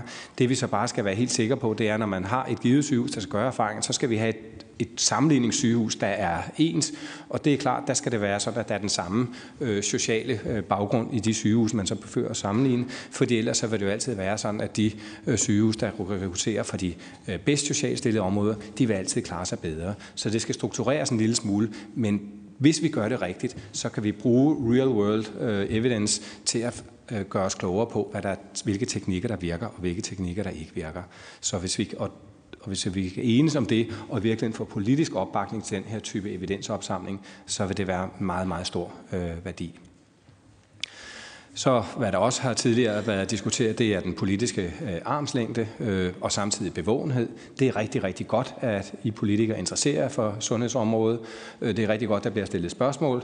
Øh, men igen, hvis vi går tilbage til helikopteren, så er det vigtigt, at spørgsmålene bliver stillet sådan lidt fra helikopterperspektivet, og måske knap så meget helt ned i den enkelte, øh, øh, enkelte beslutning, der bliver taget. Så vi håber, at der kan blive nedsat et stærkt øh, fagligt råd, øh, og så håber vi, at I politikere fra tid til anden stiller de helt overordnede spørgsmål, og vi synes sådan set, at det, fra Danske Regioners øh, øh, side foreslået to års øh, forsøgsperiode, det er rigtig, rigtig fint, og så tror jeg, det er vigtigt, at folketingspolitikerne kommer tilbage ind på banen og siger, var det nu det rigtige, vi startede med? Og det var det formodentlig ikke. Det er et bud, og så må der så blive rettet op efterfølgende, og så man får et endnu bedre behandlingsråd fremover. Godt, øh, og så er der maskinrummet. Vi synes, at det er vigtigt, at vi får øh, et øh, meget, meget stærkt råd, et fagligt stærkt råd og et øh, styrelsesmæssigt stærkt råd. Øh, og og det, det kræver at øh, også, at de har gode arbejdsforhold i behandlingsrådet. Og der må vi sige, der har vi været en lille smule skræmt af arbejdet i medicinrådet, hvor det har været svært for folk at få fri til deres arbejde. Tak for opmærksomheden. Tak for et øh, rigtig fint og jo også lidt kontroversielt indlæg, Henrik. Altså, vi fik et rap over fingrene. Nej tak til politisk indblanding i enkeltsager. Det er, det er taget ad notam, som jeg har hørt, man, øh, man siger andre steder. Men jeg kan ikke love noget, det vil jeg sige. Øh, der er øh, et enkelt opklarende øh, spørgsmål fra Venstres Martin Gersen. Værsgo. Jamen, jeg synes, det var nogle fantastiske refleksioner. Også det der, altså i virkeligheden kan man sige, det der med behandlingsråd det er jo, en, det er jo ikke, altså, det er jo, det er jo mere sådan en råd, vi er ude i her, end det ikke, altså fordi hvis det handler om behandling, så er det jo netop den der refleksion over, er det pillen, eller er det demsedutten, eller er det forebyggelse, eller er det kiropraktoren, eller hvad pokker, altså hvad er det, der virker her, ikke? Og det er jo ligesom ikke det, uh, vi, uh, vi diskuterer her. Um, jeg, kan du ikke reflektere lidt over det med, altså hvor, fordi du er lidt inde på det der med, med, øh, med en ting at Dansk Regioners rolle, den er sådan set nogenlunde fastlagt.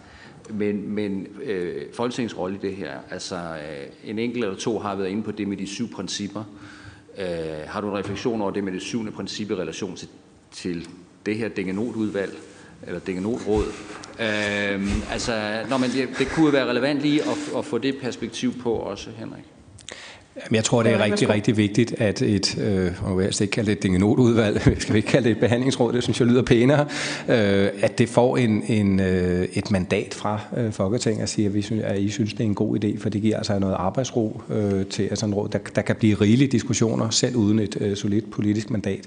Så det er, det er det første, jeg håber, det er, at I giver et, et politisk mandat til danske regioner i en tilrettet model går i gang med det arbejde, de har foreslået. Og det andet politiske mandat, det er altså at, at, at sige til jer, at det er kun den ene del af, af den overordnede prioriteringsopgave, der bliver løst med det her behandlingsråd. Den helt store makroprioritering, den har vi altså ikke fået adresseret. Øh, og det er jo ikke Danske Regioners fejl. De har stillet sig en opgave, og den forsøger de at løse. Men makroprioriteringen, den har vi ikke fået taget hånd om øh, i det her behandlingsråd. Så springer vi videre til Anne-Marie Gerdes, som er formand for det etiske råd, og I har jo virkelig om nogen, Anne-Marie, været med til at kickstarte hele debatten omkring et øh, behandlingsråd. Og det er jo netop etisk, etisk råds opdrag, blandt andet at være debatskabende. Så værsgo, de næste 10 minutter er dine. Jamen, uh, tusind tak for muligheden for at komme og fortælle lidt om etikken bag et behandlingsråd. Og som det bliver sagt, så har etisk råd været på banen øh, et stykke tid, jo også i forbindelse med prioritering inden for, for øh, sundhedsvæsenet. Og det var sådan i øh, oktober 2018, der udgav vi en øh, redegørelse omkring øh, retfærdig prioritering i sundhedsvæsenet og hvor vi også foreslog oprettelsen af et behandlingsråd. Så vi ser det jo selvfølgelig rigtig, rigtig velkommen, at der nu også er politisk opbakning til, til lige præcis det. Og der, hvor etisk råd kan være med til at spille en rolle, det er jo omkring de etiske dilemmaer i det. Jeg er meget enig i det, der er blevet sagt af de forrige foredragsholdere. Og øh, det handler jo, når vi ser på det med etiske briller, om en øh, retfærdig prioritering. Og så mener vi også, at et behandlingsråd det skal være der for at, at rådgive de folkevalgte beslutningstager. Det er også nogle af de andre, der har været inde på sådan så at man har en, en faglig vurdering i et behandlingsråd, og at øh, det er jo så selvfølgelig sidste ende af de folkevalgte politikere, der træffer en beslutning. Vi mener også, at de økonomiske evalueringer, så kan man altid udfordre dem øh, og sige, om de er perfekte eller de ikke er. De er selvfølgelig aldrig helt perfekte, men der er selvfølgelig altid nogle svagheder Vi har brug for forskellige økonomiske evalueringer. De kan jo godt være et redskab, og de kan være en hjælp til også at træffe nogle etiske vurderinger. Så øh, det med, hvad der er en retfærdig prioritering, det kan man sige, der er i hvert fald to ben i det. Øh, det ene, sådan som vi ser det, det er jo, og det er der flere, der også har sagt, det er det med mest mulig sundhed for pengene. Det er et spørgsmål om at bruge ressourcerne der, hvor det giver mest effekt. Det tror jeg ikke, der er nogen af os, der kan være uenige i, at det er sund fornuft. Men man kan jo også se på det som, at øh, vi har jo også en forpligtelse til at fordele ressourcerne på en måde, der også tager hensyn til patienternes situation.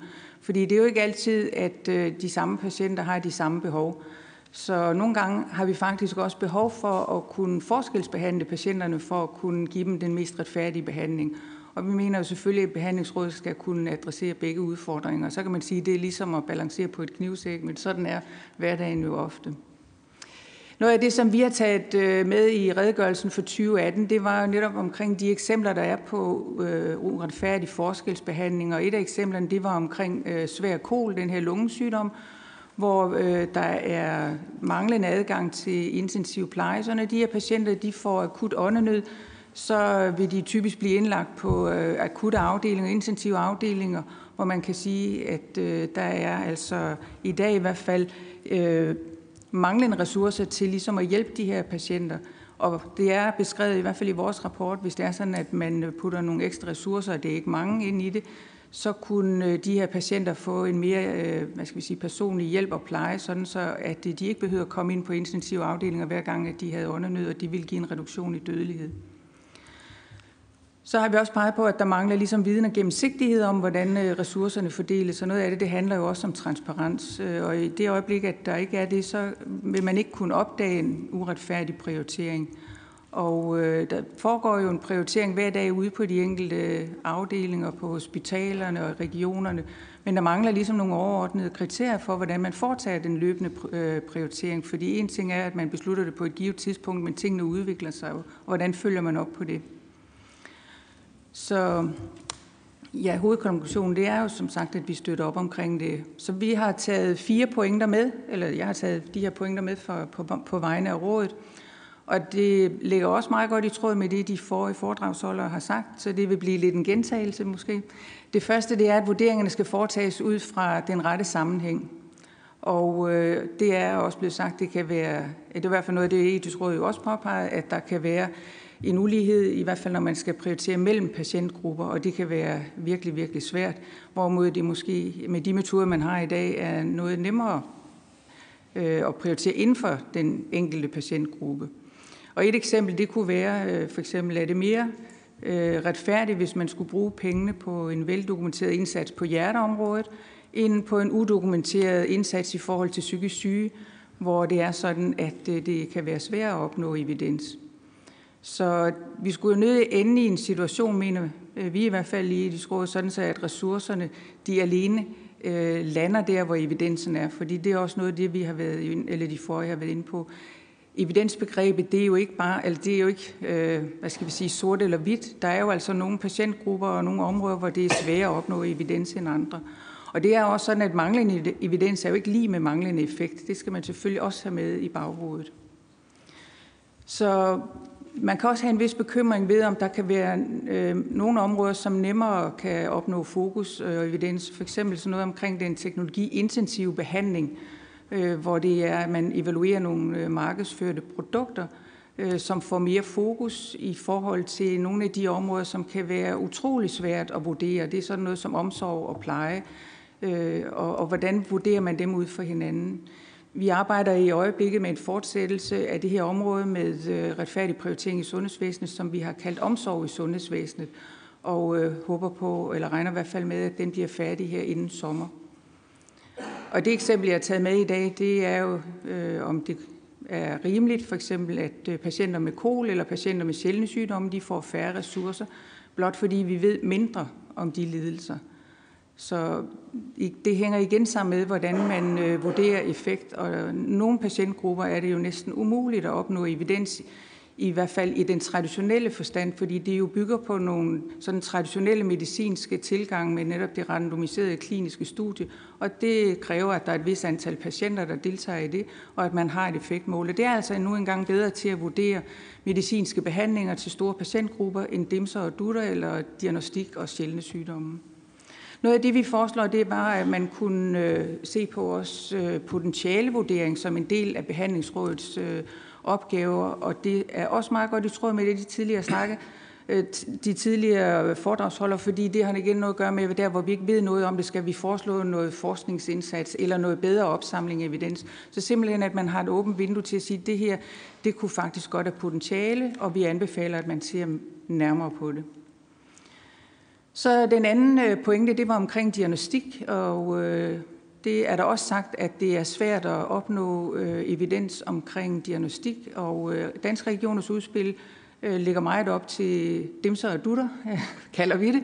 Men øh, det synes vi, at øh, der kunne også være andre aspekter. Det er for eksempel robotkirurgi, screeningsprogrammer, som jo i dag typisk ligger i øh, Sundhedsstyrelsen, men kunne det også være en opgave, hvor man i hvert fald øh, kiggede på det fælles. Diagnostik har jeg været inde på, så er der også hele det udredningsforløb, hvor diagnostik jo bare er et element i det. Så er der for eksempel kontrolforløb. Øh, der er mange patienter med kroniske sygdomme og kræft, der går til mange øh, kontrolforløb, hvor man jo også kunne sætte spørgsmålstegn ved det, og det vil være en, måske en opgave for et behandlingsråd at se på det. Ja, vi har været inde på det, og jeg vil ikke øh, citere det. Det har Jakob også redegjort fint for, at det er altså svært at opnå evidens omkring diagnostik. Og en af grundene til, at det er svært at opnå e-, evidens omkring diagnostik, det er jo netop, at det indgår i øh, en hel masse andre parametre. Det er jo ikke bare diagnostik, når man skal evaluere det. Det kan jo være for eksempel diagnostik for en bestemt sygdom, hvor der så er en specifik behandling bundet i halen på det. Og det er igen det, der måske kan gøre det lidt svært at skelne det fra behandling. Men øh, det er jo bare sådan, det er. De eksempler, jeg har taget med, det er Øh, for eksempel om lavdosis CT skulle anvendes i stedet for røntgen af lunger ved hoste. Et andet eksempel det er, at man skulle tilbyde MR-scanning til mammografiscreening til kvinder, der bliver screenet for brystkræft, fordi der er nogle kvinder, der har et tættere kirtelvæv i brystet end andre, og der ved vi, at MR-scanning den er bedre, eller den er i hvert fald mere effektiv. Skal man øh, introducere en kamerapille i stedet for at anvende øh, kikkertundersøgelse af tyktarmen, når der er mistanke om tarmkræft? Igen, det er bare for at give nogle eksempler på, at det er bundet op til nogle behandlinger. Det er ikke kun et spørgsmål om at evaluere et element i et større forløb. Den tredje pointe, det var omkring, at øh, vi anbefaler, at der er et klart skæld mellem faglighed og politik.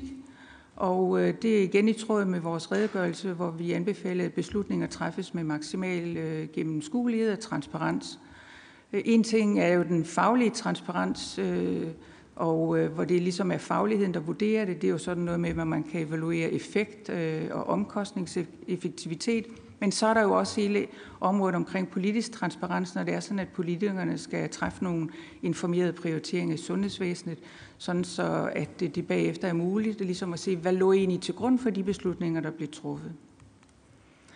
Og det sidste slide, jeg har med, det var den fjerde pointe, det var omkring sammensætning af et behandlingsråd. Og øh, som det også er sagt, så ligger der jo i hvert fald initiativer til, både fra Folketinget og fra danske regioner, og hvor vi jo mener og anbefaler, at det bliver et behandlingsråd. Så kan man jo godt diskutere, om der skal være øh, forskellige undergrupper, eller der skal være et overordnet koordineret. Men der skal i hvert fald være sikres en koordinering mellem de forskellige initiativer. Og lige sådan med Medicinrådet, Øh, vi har ikke øh, haft en diskussion om det øh, ligesom skulle være en del af medicinrådet. Min holdning er, at det skal det ikke, men det er klart, der skal være en koordinering, som der også tidligere gjort opmærksom på. Så foreslår vi, at der skal være borger- og patientinddragelse. Patientinddragelse er der lagt op til i danske regioner, men der er ikke lagt op til en borgerinddragelse, og det kunne måske være en tanke værd, så man også tog det aspekt med i det. Øh, så har vi også en lille bekymring omkring det med de faglige selskaber, og at der kun er en LVS-repræsentant øh, i øh, Danske Regioners udspil. Det synes vi måske er lidt lidt i forhold til, at øh, der er nogen, der skal øh, bære de her prioriteringer igennem, og det er godt med noget følgeskab. Og så den aller sidste, det er omkring de etiske problemstillinger. Den er fuldstændig fraværende, hvem der skal repræsentere det. Tak. Tak for det, Anne-Marie, formand for Etisk Råd. Hvem foreslår du repræsenterer de etiske problemstillinger? Jamen, jeg er helt enig. Vi stiller ja. Jeg vil sige uh, tusind tak til alle oplægsholdere forløbig for rigtig gode, tankevægtende og særdeles kompetente indlæg. Nu uh, er der en kort pause. Der er en kop kaffe herude i hallen foran, og der er toiletter, når man går ud af døren og til venstre. Hvis der er optaget der, så kan man lige bevæge sig op ad trappen, så er der også et antal toiletter til rådighed der. Vi mødes her klokken 10.30 sharp, og øh, så skal vi have debat, både med øh, politikerne i panelet, men også meget gerne spørgsmål med jer, der har valgt at tage turen til Christiansborg i dag. 10.30 sharp.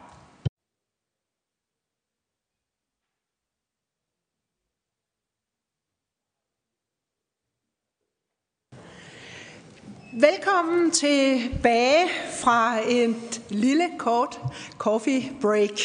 Nu har alle fået strukket benene, og vi er klar til at trække arbejdstøjet igen. Vi har tilrettelagt høringen på den måde, at først så er det udvalgets medlemmer, som får lejlighed til at stille spørgsmål til panelet, og vi tager to runder, øh, to spørgerunder fra politikerpanelet, og efterfølgende så åbner vi op for spørgsmål fra jer fra salen, hvis øh, der skulle være spørgsmål. Den første spørger, det er Lislot Blikst fra Dansk Folkeparti. Værsgo, Lislot. Mange tak, og så vil jeg takke alle oplægsholdere. Jeg synes, der har været nogle rigtig gode øh, synsvinkler, og øh, om det har gjort mig klogere, det ved jeg ikke. Øh, det har gjort mig så meget klogere, at jeg ved, at vi taler om to forskellige råd, som også er nogen, der har været inde på. Og derfor vil min spørgsmål nok være til øh, Ulla og Jakob, fordi hvordan skiller vi de to forskellige råd af. Fordi regionerne taler meget om ny teknologi, øh, der skal undersøges osv. Og, sådan noget, og, og det er jo også vigtigt. Men når jeg har talt om behandlingsråd, så er det meget de behandlinger, som vi enten har, eller skal måle op imod nogle andre. Øh, det kan være, øh, vi har jo de her øh, Øh, gamle dokumenterede undersøgelser, der viser, at øh, træning af knæet er bedre end operationen, eller hoften, eller hvad det nu kan være. Øh, det sjove af det, det er bare, at noget af det skal man selv betale, men når man går ind på sygehuset, så får man det gratis. Så det er noget, man også ligesom kan måle. Uh, og sige, jamen, når man erstatter det ene med det andet, så må det jo også ligge i regi af sundhedsvæsenet. Men hvordan skiller vi de to? Øh, forskellige råd af øh, i forhold til det her, fordi jeg har svært ved at se, at det kunne komme ind i et og samme råd, som os, der er nogen, der har pointeret. Tak. Der var et spørgsmål til Jakob Kjeldberg og til Ulla Astmann, og øh, jeg, kan, jeg er sådan lidt konservativ, så jeg siger damerne først. Værsgo. Ja, tak. Jamen, i forhold til, øh, at, at, at det er vigtigt for mig at sige, at, at det vi siger, det er jo ikke kun dingenoter og demsedutter, altså det er jo også behandlingsmetoder øh, i forhold til, jamen, er det, at, at hvad for et behandlings... Øh, vejledning skal man følge, for eksempel i forhold til hovedpinepatienter, som jeg nævnte som eksempel. Det kan også være en del af det. Øh, og så i forhold til, og der er forskel på, øh, om man øh, træner selv, hvad betaler man sig selv, hvad foregår i sygehus og så videre. Der er det jo rigtig meget også hvad lovgivningen, der afgør den del allerede i dag også Øh, i forhold til, at vi må ikke afholde noget, som vi ikke har lovhjemmel til. Så det, det bliver lidt firkantet. Det er ikke for at kaste den tilbage, det er bare for at sige, at, øh, at det er jo sådan noget af det, man eventuelt jo også må gå ind og overveje. Jamen, er der noget, der skal øh, ændres på der? Og det, det er jo primært jo da også jeres øh, bord. Vi kommer gerne med et par gode forslag, hvis det skulle være undervejs, men, men, men, øh, men det er øh, ligesom øh, der, at den, den ligger. Øh, og, øh, og så kan det som sagt være, være også, jamen, øh, netop den her del med træning, øh, operation. Det kan også være i forhold til jamen, øh, øh, behandlingsmetoder i øvrigt. Øh, og også, man kan også forestille sig med, med måler mellem med noget, man har taget i brug et sted, jamen, er det en god idé at gøre det andre steder. Øh, det vil jeg bestemt ikke afvise. Det kan også være en, en del af det, som, som rådet øh, tager op, øh, eller der er nogen, der foreslår, at, at man tager op. Jakob Kjeldberg, værsgo. Men jeg er sådan meget på linje med, men man sagtens kunne forestille sig, at den type, altså man skal træne eller man skal operere, kunne i princippet godt rummes inden for det teknikramme, som man, man har på sådan et behandlingsråd. Og man så vil prioritere det eller ej, det hænger jo også lidt an på, hvordan vil man koordinere det her lidt bredere med det retningslinjearbejde, der lever omkring Sundhedsstyrelsen. Så der er også nogle koordinationsting her, man sådan skal have tænkt ind, hvordan lægger vi egentlig de forskellige øh, typer og anbefalinger af vores sundhedsvæsen ind på en måde, så de ikke kommer til at modarbejde hinanden. Det, det er også en refleksion, man nok, nok skal arbejde lidt videre med. Øh, men når vi så kommer til den anden ting, og der, der er jeg også meget enig med dig, øh, Lislot, at, at vi bliver nok nødt til lige at prøve at forholde os til, hvad vi snakker om i forskellige sammenhæng. Vi kan med nogle tekniske redskaber, det er jo det, som behandlingsrådet det kan lave noget teknik, hvor man prøver at se, hvad er effekt, hvad er omkostninger, hvad er afledte effekter og den slags. Det kan man godt håndtere, når vi har noget, der sådan er afgrænset på den måde. Hvis det er sådan et spørgsmål om, bør, bør man opprioritere psykiatrien generelt, for eksempel, så tror jeg også, vi må melde øh, passe forbi med de tekniske metoder, vi har. Det er mere en politisk diskussion, som, som skal rummes på nogle andre præmisser, og, og, og hvor etisk råd eller andre er, er sådan set godt klædt på til at, at, at kunne, kunne arbejde med det. Det er ikke et degenotråd, det, det vil jeg også opponere mod, men det er lidt en teknisk tilgang til nogle problemstillinger, og de problemstillinger skal være lidt afgrænset, for ellers er det svært at anvende de her teknikker. De spørgsmål, Lislot, gav også anledning til, at Henrik Ullum har en kommentar. Værsgo, Henrik. Jamen, det er mere i samme. At det, det eksempel, du nævnte, det er jo virkelig et teknisk eksempel. Det er et teknisk spørgsmål. Når vi har en patient, der har slidgigt i en hofte, skal vi så træne, eller skal vi operere?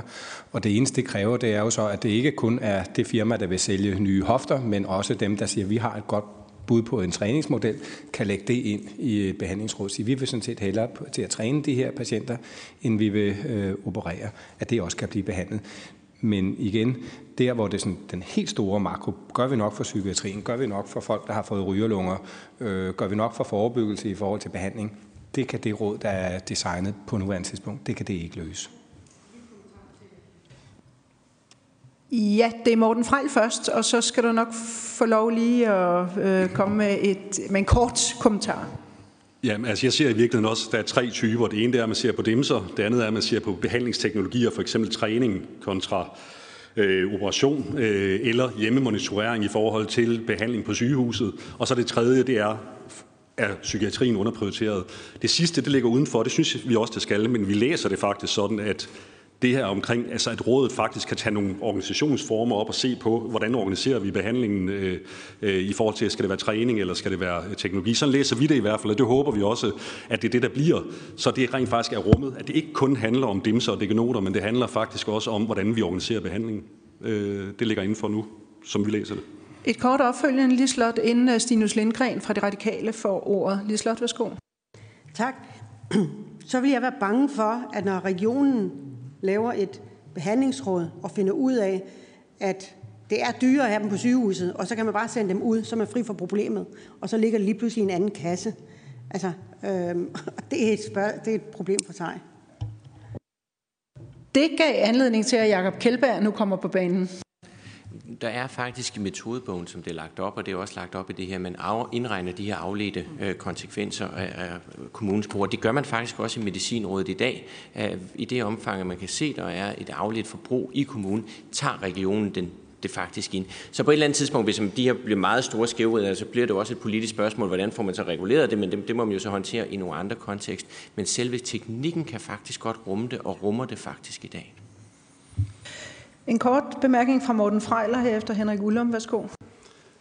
Og det, er, det rummes inden for øh, de metoder, man kan arbejde med, men det er jo lige præcis derfor, vi siger, at vi bliver nødt til at have den svære seksuelle øh, forankring. Altså det er super fint, det ligger i regionerne, men så bliver man nødt til at se på, hvordan sikrer man den kommunale øh, opbakning, hvordan sikrer man opbakning for praksissektoren, og derfor håber vi på, at man kan lave en bredere repræsentation i rådet, så man også sikrer sig, at når man laver sådan nogle anbefalinger, at de også bliver implementeret i kommunerne, at det ikke bliver en slåskamp mellem siloer.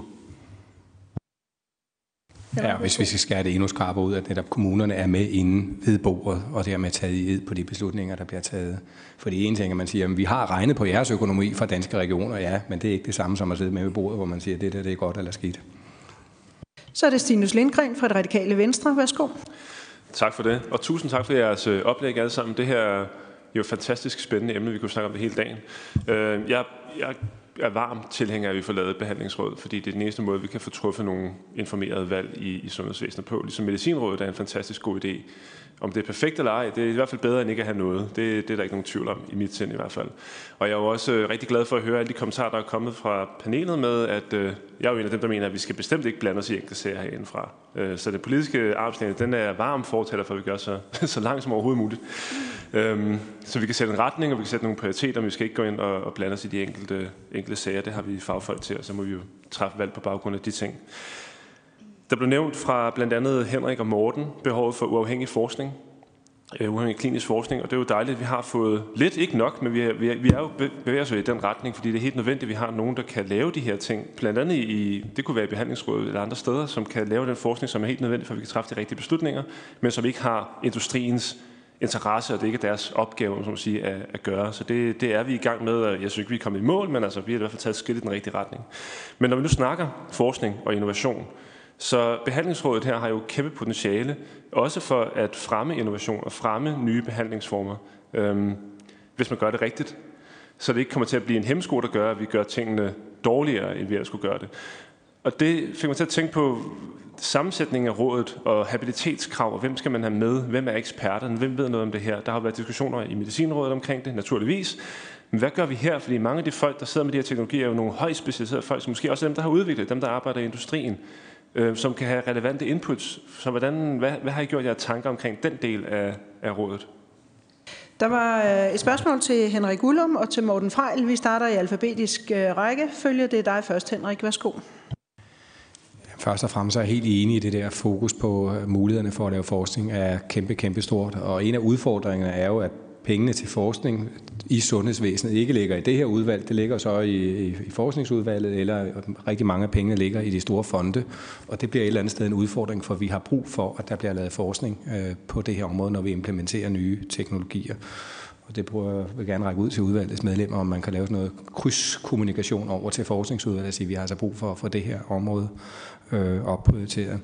Med hensyn til habilitetsregler, Øh, det har man løst rigtig, rigtig godt og robust i øh, Medicinrådet. Det har givet nogle ramaskrig øh, i, i mit bagland også. En masse folk, der har, har haft forskellige tilknytninger til, til firmaer, har ikke kunnet deltage i arbejdet, men det har været nødvendigt. Og der må man så som, som forsker i periode vælge, om man vil være nært involveret i industri, eller man vil være med til at rådgive Danmark på det område. Der, der er ikke nogen vej udenom. Morten Frejl, værsgo, og bagefter er det Ulla Astmann. Og jeg, ja, jeg er fuldstændig enig, øh, også i, at vi skal styrke den, øh, den uafhængige forskning.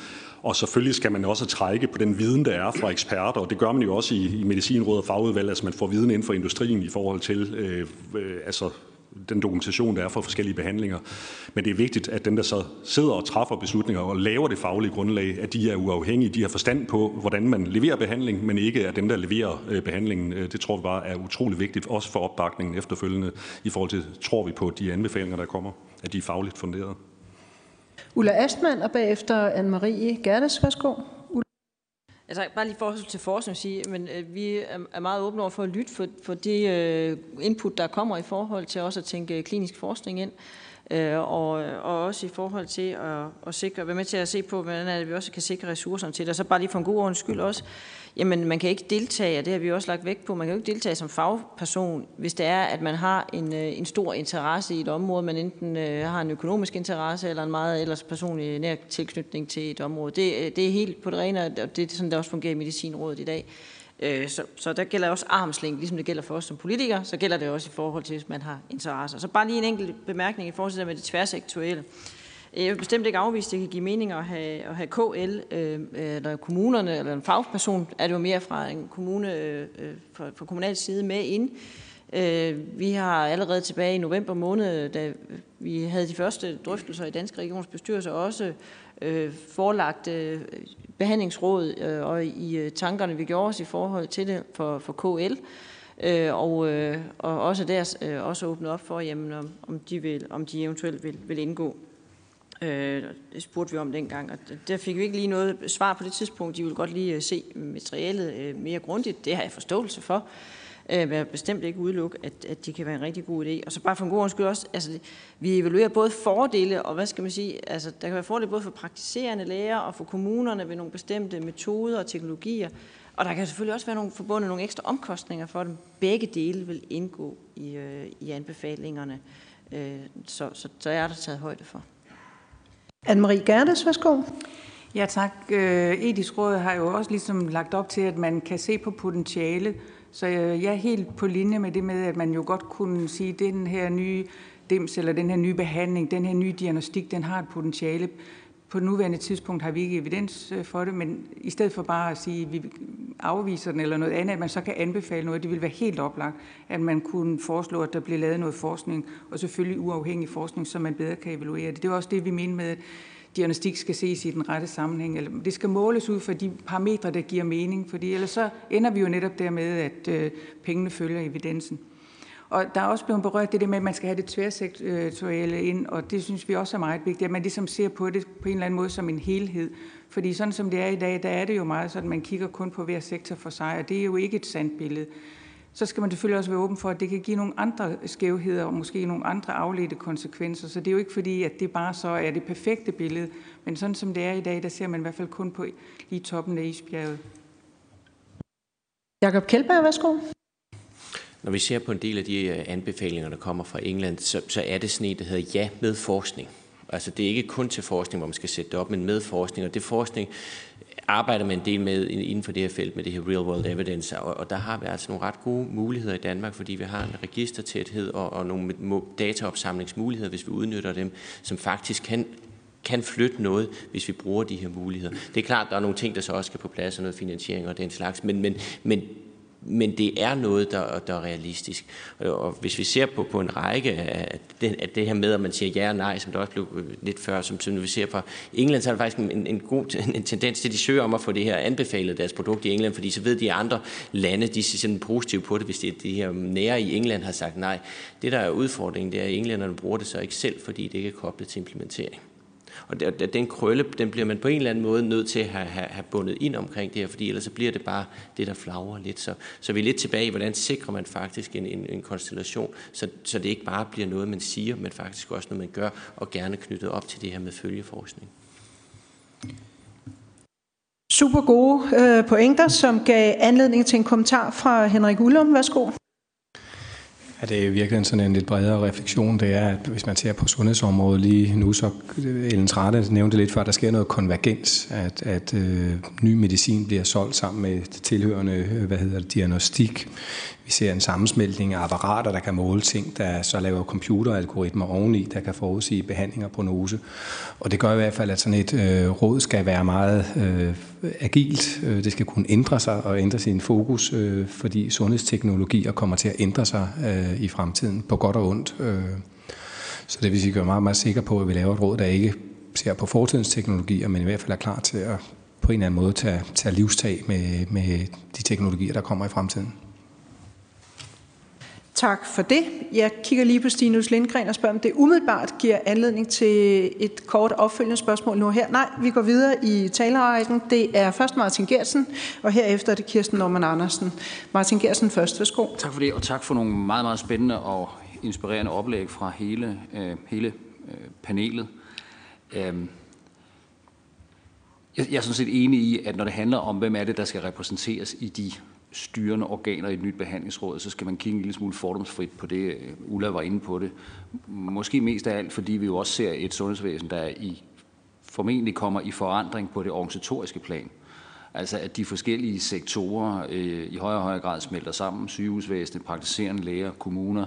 Der bliver skabt en, en større sammenhæng, som jo nok gør, at man også, når det handler om dingenoter, øh, at man der øh, kigger lidt, øh, lidt bredere øh, efter Jakobs indlæg, så løb øh, debatten jo i virkeligheden lidt af sporet, ikke? fordi så kom det til at handle om det lidt bredere perspektiv i, hvad, hvad, vil, hvad, hvad kunne et behandlingsråd i virkeligheden tage sig af, hvis man nu tænkte i den helt store, øh, i den helt store skala. Og så var flere inde på det der med, at et behandlingsråd jo nok kommer til at kigge på, også på, altså i en given situation, er det så mest fordelagtigt for patienten med træning eller med, med en operation. Øh, men hvad hvis man udvider feltet lidt, altså er det træning, operation eller ny medicin? Øh, Jakob, kan du, som har været nede i maskinrummet på det her, give en holdning til eller en refleksion over, kan man organisatorisk på nogen måde ikke smelte medicinrådet og behandlingsrådet sammen, men altså, kan du give en, en holdning til, om man kan se det organisatorisk samarbejde på en eller anden øh, måde, eller, eller bliver vi bare nødt til at acceptere, at her kører vi i to øh, selvstændige spor? Det var et spørgsmål til dig, Jakob Kjeldberg. Værsgo. Det var den her. altså, men, men selvom man kører i to organisationer, kan man jo godt kommunikere sammen. Og, og, og, og det, det der er, det er, når den nye medicin kommer ind, og hvis det er testet sådan på den måde, vi ser, at den medicin kommer ind, så er det jo ofte, at det er op imod standard care. Og hvis standard care er operationen, så vil man have de data, hvor man kan håndtere det inde i et medicinråd, fordi så er det efter de kriterier. Det der er udfordringen, det er, hvis man så ligesom ikke har det der studie, så hænger det jo egentlig lidt bedre sammen over i, i det her teknologiråd. Så for mig for mig er, er koblingen egentlig, hvor det hører hjemme, det er, hvorfor en evidensgeneration har du haft, og hvordan bliver du nødt til at håndtere det. Så hvis det kommer som nyregistreret nyt medicin, vil det være op med standardkær, så kan Medicinrådet sagtens håndtere det med deres metode. Hvis det kommer i en bredere udredning af, hvad, hvad man skal gøre, så, så hænger det nok mere sammen over i behandlingsrådet, fordi der er det de metodiske tilgang, man bliver nødt til at, at applicere. For hvis vi smider det ind og bruger den her grade-teknologi osv., så, så ved vi at, at på forhånd, at vi behøver ikke lave det. Det vil bare komme ud som, at evidensen er for dårlig til, at vi kan træffe beslutning. Der kan være en mulig positiv effekt, men det er umuligt at sige noget om. Det vil alt sammen inde i den kasse, og så er vi ikke hjulpet. Og tanken er her jo, at vi har altså et andet system for godkendelse, og derfor bliver vi også nødt til at have et andet system for ibrugtagning. Morten Frejl, værsgo. Og det er jeg jo enig i, at det, det er nogle helt andre metoder, der bruges i et medicinråd i forhold til et behandlingsråd. Men det vil være afgørende, synes jeg, at man i behandlingsrådet også kan tage medicin ind som en teknologi, der skal sammenlignes med andre øh, teknologier. Og så bliver nogle andre metoder, man så skal sammenligne dem på. Men at udelukke medicin fra behandlingsrådet, det vil være Øh, det vil være bekymrende faktisk, for der er jo rigtig mange behandlingsformer, hvor vi diskuterer, skal man lave træning, eller er det insulin, man skal have, er det øh, træning, eller kostomlægning, eller hvad det er, ikke? Altså, i forhold til. Så det er vigtigt. Men det vil nok høre til i behandlingsrådet, og så efter nogle andre sammenligningsprincipper, der hvor man skal sammenligne teknologier på tværs. Henrik Ullum, værsgo. Ja, udover de argumenter, altså, der har været til det meget, meget fornuftige spørgsmål, hvor man koordinerer bedst i forhold mellem et behandlingsråd og et medicinråd, så kan man også sige sådan rent organisatorisk, så har medicinrådet jo ikke eksisteret i 20 år, så det er sådan en gammel, velfunderet institution, som vi bare lige fusionerer en ny funktion ind. Det er også en relativt ny organisation, der, der har fundet sine ben at stå på. Så rent organisatorisk vil det måske også være lettere at styre, at man har to øh, organisationer, der så kører parallelt, koordinerer mellem sig, og så kan det da godt være, at en evaluering om, om 40 år senere siger, at nu er det så rationelt at fusionere dem senere. Men lige nu tror jeg det, nu sidder jeg ikke i danske regioner, men hvis jeg sad der, så ville jeg synes, det organisatorisk var lidt svært at få så to øh, komplekse organisationer til at spille her og nu. Tak for det. Jeg vil lige spørge Gersen. Det giver ikke anledning til noget opfølgende. Næste spørger er Kirsten Norman Andersen, og herefter er det Rasmus Horn Langhoff. Kirsten Norman Andersen først. Værsgo. Tak for det, og også tak for mig for øh, nogle rigtig fine oplæg og et øh, spændende emne, som jeg tror, vi kommer til at tale rigtig meget om øh, fremadrettet også. Men jeg hæfter mig også ved den der vekselvirkning mellem, altså er det forskning eller er det behandling, der ligesom er, er fokus på. Og det synes jeg jo også, vi bliver nødt til at blive lidt klare på på en eller anden måde. Altså når vi taler om armslængdeprincip eksempelvis, jamen så tænker jeg, at øh, Ja, men pengene skal jo også følge med, og det er jo i høj grad en politisk diskussion også, så man kan jo, altså man kan jo ikke sådan helt slippe for os at tage en, øh, en politisk drøftelse af, hvad gælder, og derfor bliver beslutningsgrundlaget, som man skal træffe beslutningerne på, jo også ret væsentligt. Og det er derfor, jeg prøvede at stille et spørgsmål lidt tidligere i forhold til, jamen, øh, hvornår er det nu, at, øh, altså hvordan er det, vi beregner, øh, hvad der giver mening, eller hvad der ikke giver mening? Altså for 20 år siden, der var en gallestensoperation jo en meget omfattende affære, der tog rigtig lang tid og øh, belastede patienten meget i dag. Der er det jo næsten noget, der kan klares i løbet af en dag. Altså, det er jo en meget stor forskel, både for patienten og for samfundet, og også for vores tid. Men, men vi skal jo også indkassere gevinsterne, tænker jeg, af nogle af de der rationaler, der også kan være med, med ny teknologi øh, undervejs. Jeg er også lidt optaget af spørgsmålet. Det, det, det spørgsmål synes jeg ikke, vi er kommet nærmere ind på, vi er egentlig sige. Men jeg vil også gerne stille spørgsmål til den der med åbenhed og, og, og lighed. Øhm, altså, hvordan måler vi på det? Altså, og hvordan sikrer vi os, at vi rent faktisk får det? Fordi når vi sidder her og bekræfter hinanden i, eller det synes jeg i hvert fald, at der bliver gjort, at øh, sådan et behandlingsråd vil, vil sikre, at vi træffer de rigtige beslutninger, så tænker jeg, hvor er det, vi har truffet de forkerte i dag?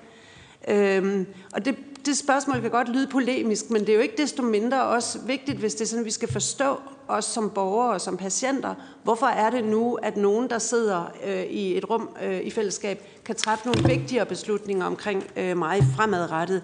Og i den sammenhæng synes jeg egentlig også, at altså, vi, kommer, vi kommer til at tale om, at vi mangler en evidens, og derfor er der brug for et behandlingsråd. Øh, men, men, men man bliver nødt til at stille sig selv det spørgsmål, hvad kommer først? Altså praksis eller evidens? Og, og det synes jeg egentlig, vi mangler nogle svar på. Altså, og ellers så ender vi med, at det bliver en økonomisk diskussion. Altså, hvad kan betale sig økonomisk mere, end hvad kan betale sig for den enkelte patient? Og jeg synes jo, det, vigtigste, det sidste er ret vigtigt, hvis det er sådan, at man ligesom skal legitimere øh, et behandlingsråd også. Jeg hørte ikke, at der var sådan et spørgsmål øh, adresseret direkte, så jeg vil egentlig foreslå, at vi bare tager en panelrunde, fordi der var rigtig mange øh, spændende ting, som øh, jeg tænker kan adresseres ret bredt. Så jeg tænker, at hvis vi lige tager en, en runde ned i panelet, og vi starter med Ulla Astmann. Værsgo. Ja, det var øh, rimelig bredt, som jeg også hørte det. Så øh, jeg vil bare sige, jamen det er jo allerede på den måde, at der hvor det i dag er og udviklingen går med syv mile skridt i forhold til noget af det, at, at man for eksempel i stedet for tre dages indlæggelse klarer det med samme dags kirurgi. Jamen de ressourcer og det rationale, der er ved det, der er sparet ved det, jamen det bliver jo brugt til, at vi kan behandle endnu flere, enten inden for det samme område eller for andre områder. Det er jo en måde at imødegå den der opadgående kurve i forhold til, at vi jo altså har øh, øh ganske mange flere patienter og mange flere behandlingsmuligheder, øh, end vi havde for få år siden. Så det er jo den måde, at, at det jo også er tænkt ind, så vi bruger ressourcerne de, de rigtige steder. Øh, og, øh, og, og så derudover må man sige, at, at, øh, at i forhold til det her med, med, med praksisevidens, jamen nogle gange så har vi ikke evidens i forhold til teknologierne, og så er det, det hvor, der, der, hvor man skal hjælpe os til at blive klogere på, er det her så god idé at indføre? Øh, og er der et rationale ved det? Og så kan det godt være, at der på noget af det efterfølgende skal laves et større evidensarbejde, sådan rent øh, forskningsmæssigt, øh, men, men det skal jo hjælpe os til at gøre os klog på, er det nogen god idé med med, med, med robotkirurgien eller med en anden behandlingsform øh, eller metode. Øh, og er det godt for patienterne? Er, er, er det ressourcebesparende osv.? Tak til Ulla Asmund. Så er det Jacob Kjeldberg. Værsgo nu skal vi huske på, at det er jo ikke sådan, at ny teknologi ikke kan indføres, hvis det ikke har været igennem et behandlingsråd. Så, så, så det er lidt anderledes end medicinrådet, og på mange af de her områder vil der være et ekstremt, altså det vi kalder pull, for at det kommer ud, altså robotteknologi. Men det man kunne have gjort, hvis man havde haft en, et behandlingsråd, det var måske at lave en mere systematisk opsamling, hvor man ligesom havde sagt, det kan godt være spændende med forskning, Altså den følgeforskning, som man var blevet lidt klogere på, hvor mange skal vi have, hvor store skal de være, så det faktisk kan indgå i planlægningsarbejde følgende. Og det er det, det, det, jeg egentlig synes, at man har et behandlingsråd, der kan strukturere nogle af de her diskussioner. Med hensyn til det andet, du spørger om, så, så spørger du to ting, og, og øhm, du spørger det her med øh, de frigjorte senge og alt de her ting. Det, det, det indregnes jo bare, så, så det er ikke det store udfordring. Men jeg hørte også fra, i, i tidligere i dag, du, du spørger også lidt til det her med pensioner og, og arbejdsmarkedet og den slags. Og rent teknisk kan vi sådan set godt regne det ind. Øh, det er ikke fordi, vi ikke kan. Vi gør det ikke, fordi øh, det, det, er nu, altså det er sådan set egentlig sundhedsloven, der står, man ikke må skille til irrelevante faktorer. Og irrelevante faktorer, det er race og køn og for den sags skyld også arbejdsmarkedstilknytning. Og det, det, man, det man bare risikerer, hvis man går den vej, det skal man bare være opmærksom på, det er, altså får man altså nogle uligheder ind, hvor, hvor hvis at der er noget, der er meget altså behandlinger, der typisk er på, på grupper, ældre for eksempel, eller meget små børn, så, så, så får de en anden vægt end dem, der er på arbejdsmarkedet. Og rent teknisk kan vi godt håndtere det, men altså politisk og etisk synes jeg bare, at man skal lige vende det en ekstra gang, før, før det er det, man anbefaler. Så er det øh, Morten Frejl. Værsgo. Morten springer over, så er det Henrik Ullum. Værsgo. Jamen sådan set det overordnede spørgsmål, om det er forskning eller nye behandlinger, der, der kan man sige, og, og du efterspurgte også, om kan vi eksempler på, hvor, hvor vi har indført noget, der, der måske ikke var så hensigtsmæssigt. Nu har der allerede robotkirurgi været nævnt flere gange.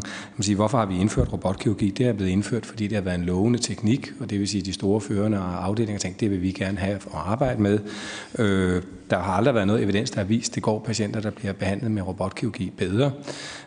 Bagefter har så de mindre PFR-afdelinger tænkt, nu kan vi slet ikke holde på vores dygtige kirurger, for de vil ind på de store afdelinger, hvor der er robotter, så skal vi også købe sådan en. Og så ender man med at have fået landet de der robotter hider og did af det tilfældige årsager, øh, uden nogen som helst mulighed for at lave systematisk evidensopsamling. Hvis man nu havde gjort det mere overordnet og sagt, at vi tror, det her er en spændende ny teknologi, vi bruger kræfter med, nu placerer vi det her centralt, og så laver vi en, en øh, central øh, monitorering af, går det faktisk patienterne bedre, øh, så har man jo gjort det. Man var nu måske endt med at købe det samlede antal robotter. Vi havde bare været meget, meget klogere. Øh, så i virkeligheden er implementering og evidensopsamling nødt til at gå hånd i hånd øh, i sådan et råd her. Og jeg skal lige bede dig om at slukke mikrofonen. Tak. Anne-Marie Gerdes, værsgo.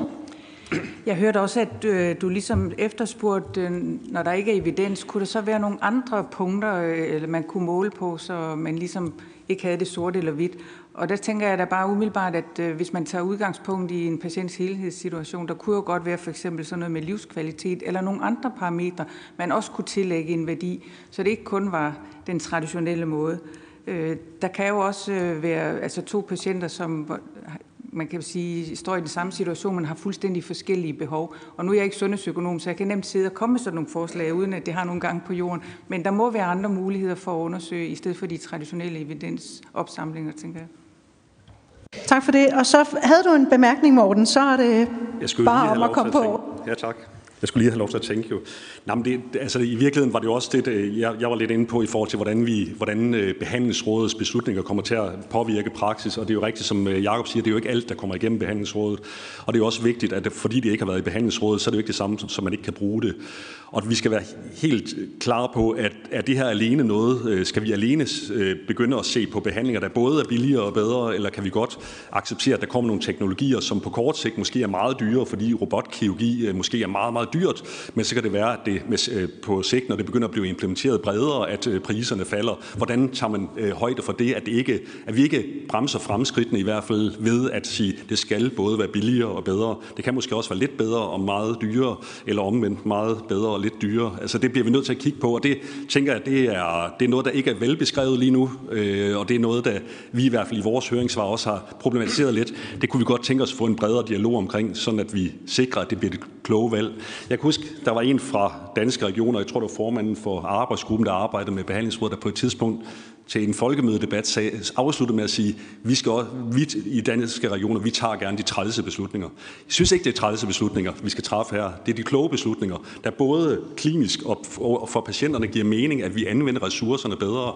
Det Det er det, vi skal fokusere på. Ikke at træffe de trælse beslutninger, men de gode beslutninger, som alle kan bakke op om.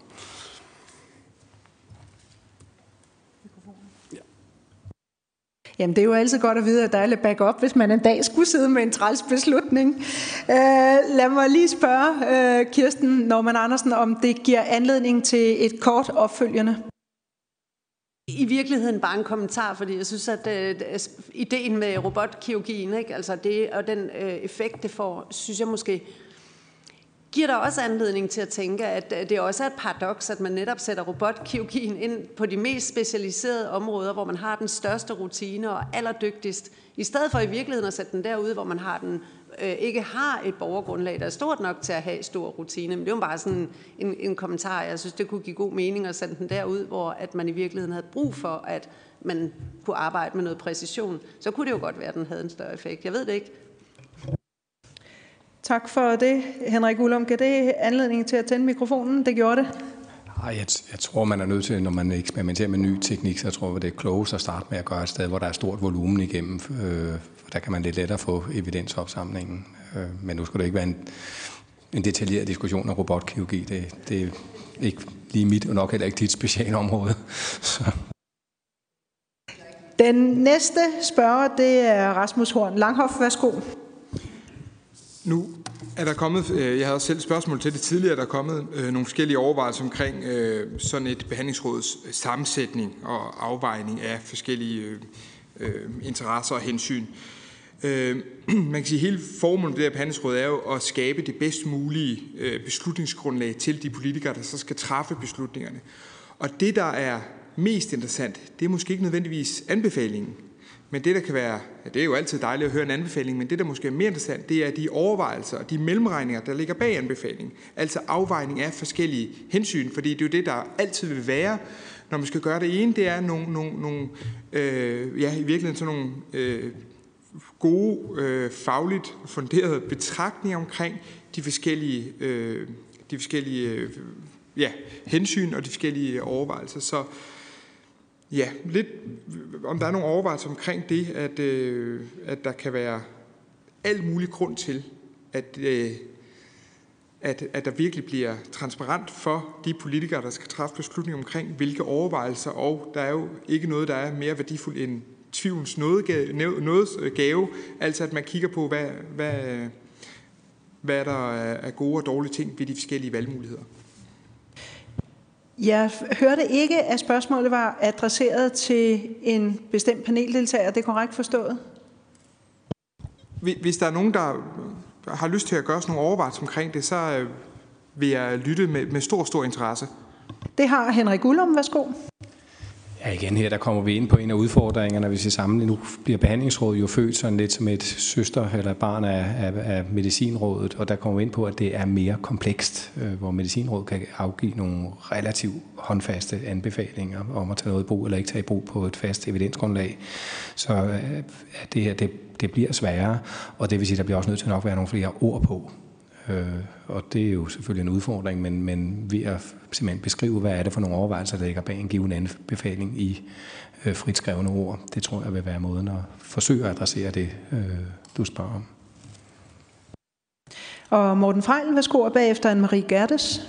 Ja, altså det, igen, ja, det, det bliver umuligt at komme med, ofte umuligt at komme med helt objektivt, fagligt funderede anbefalinger. Der er en række hensyn, som man kan sige i forhold til, hvad er det bedste i forhold til en given øh, behandling, hvad er det bedste øh, og for hvilke patienter osv., så det bliver helt afgørende. Åbenhed, transparens i beslutningerne og den afvejning, som er foretaget i rådet, det bliver meget, meget afgørende, at det kommer ud, så man kan træffe de rigtige beslutninger ude i systemet i forhold til, vil man følge anbefalingerne.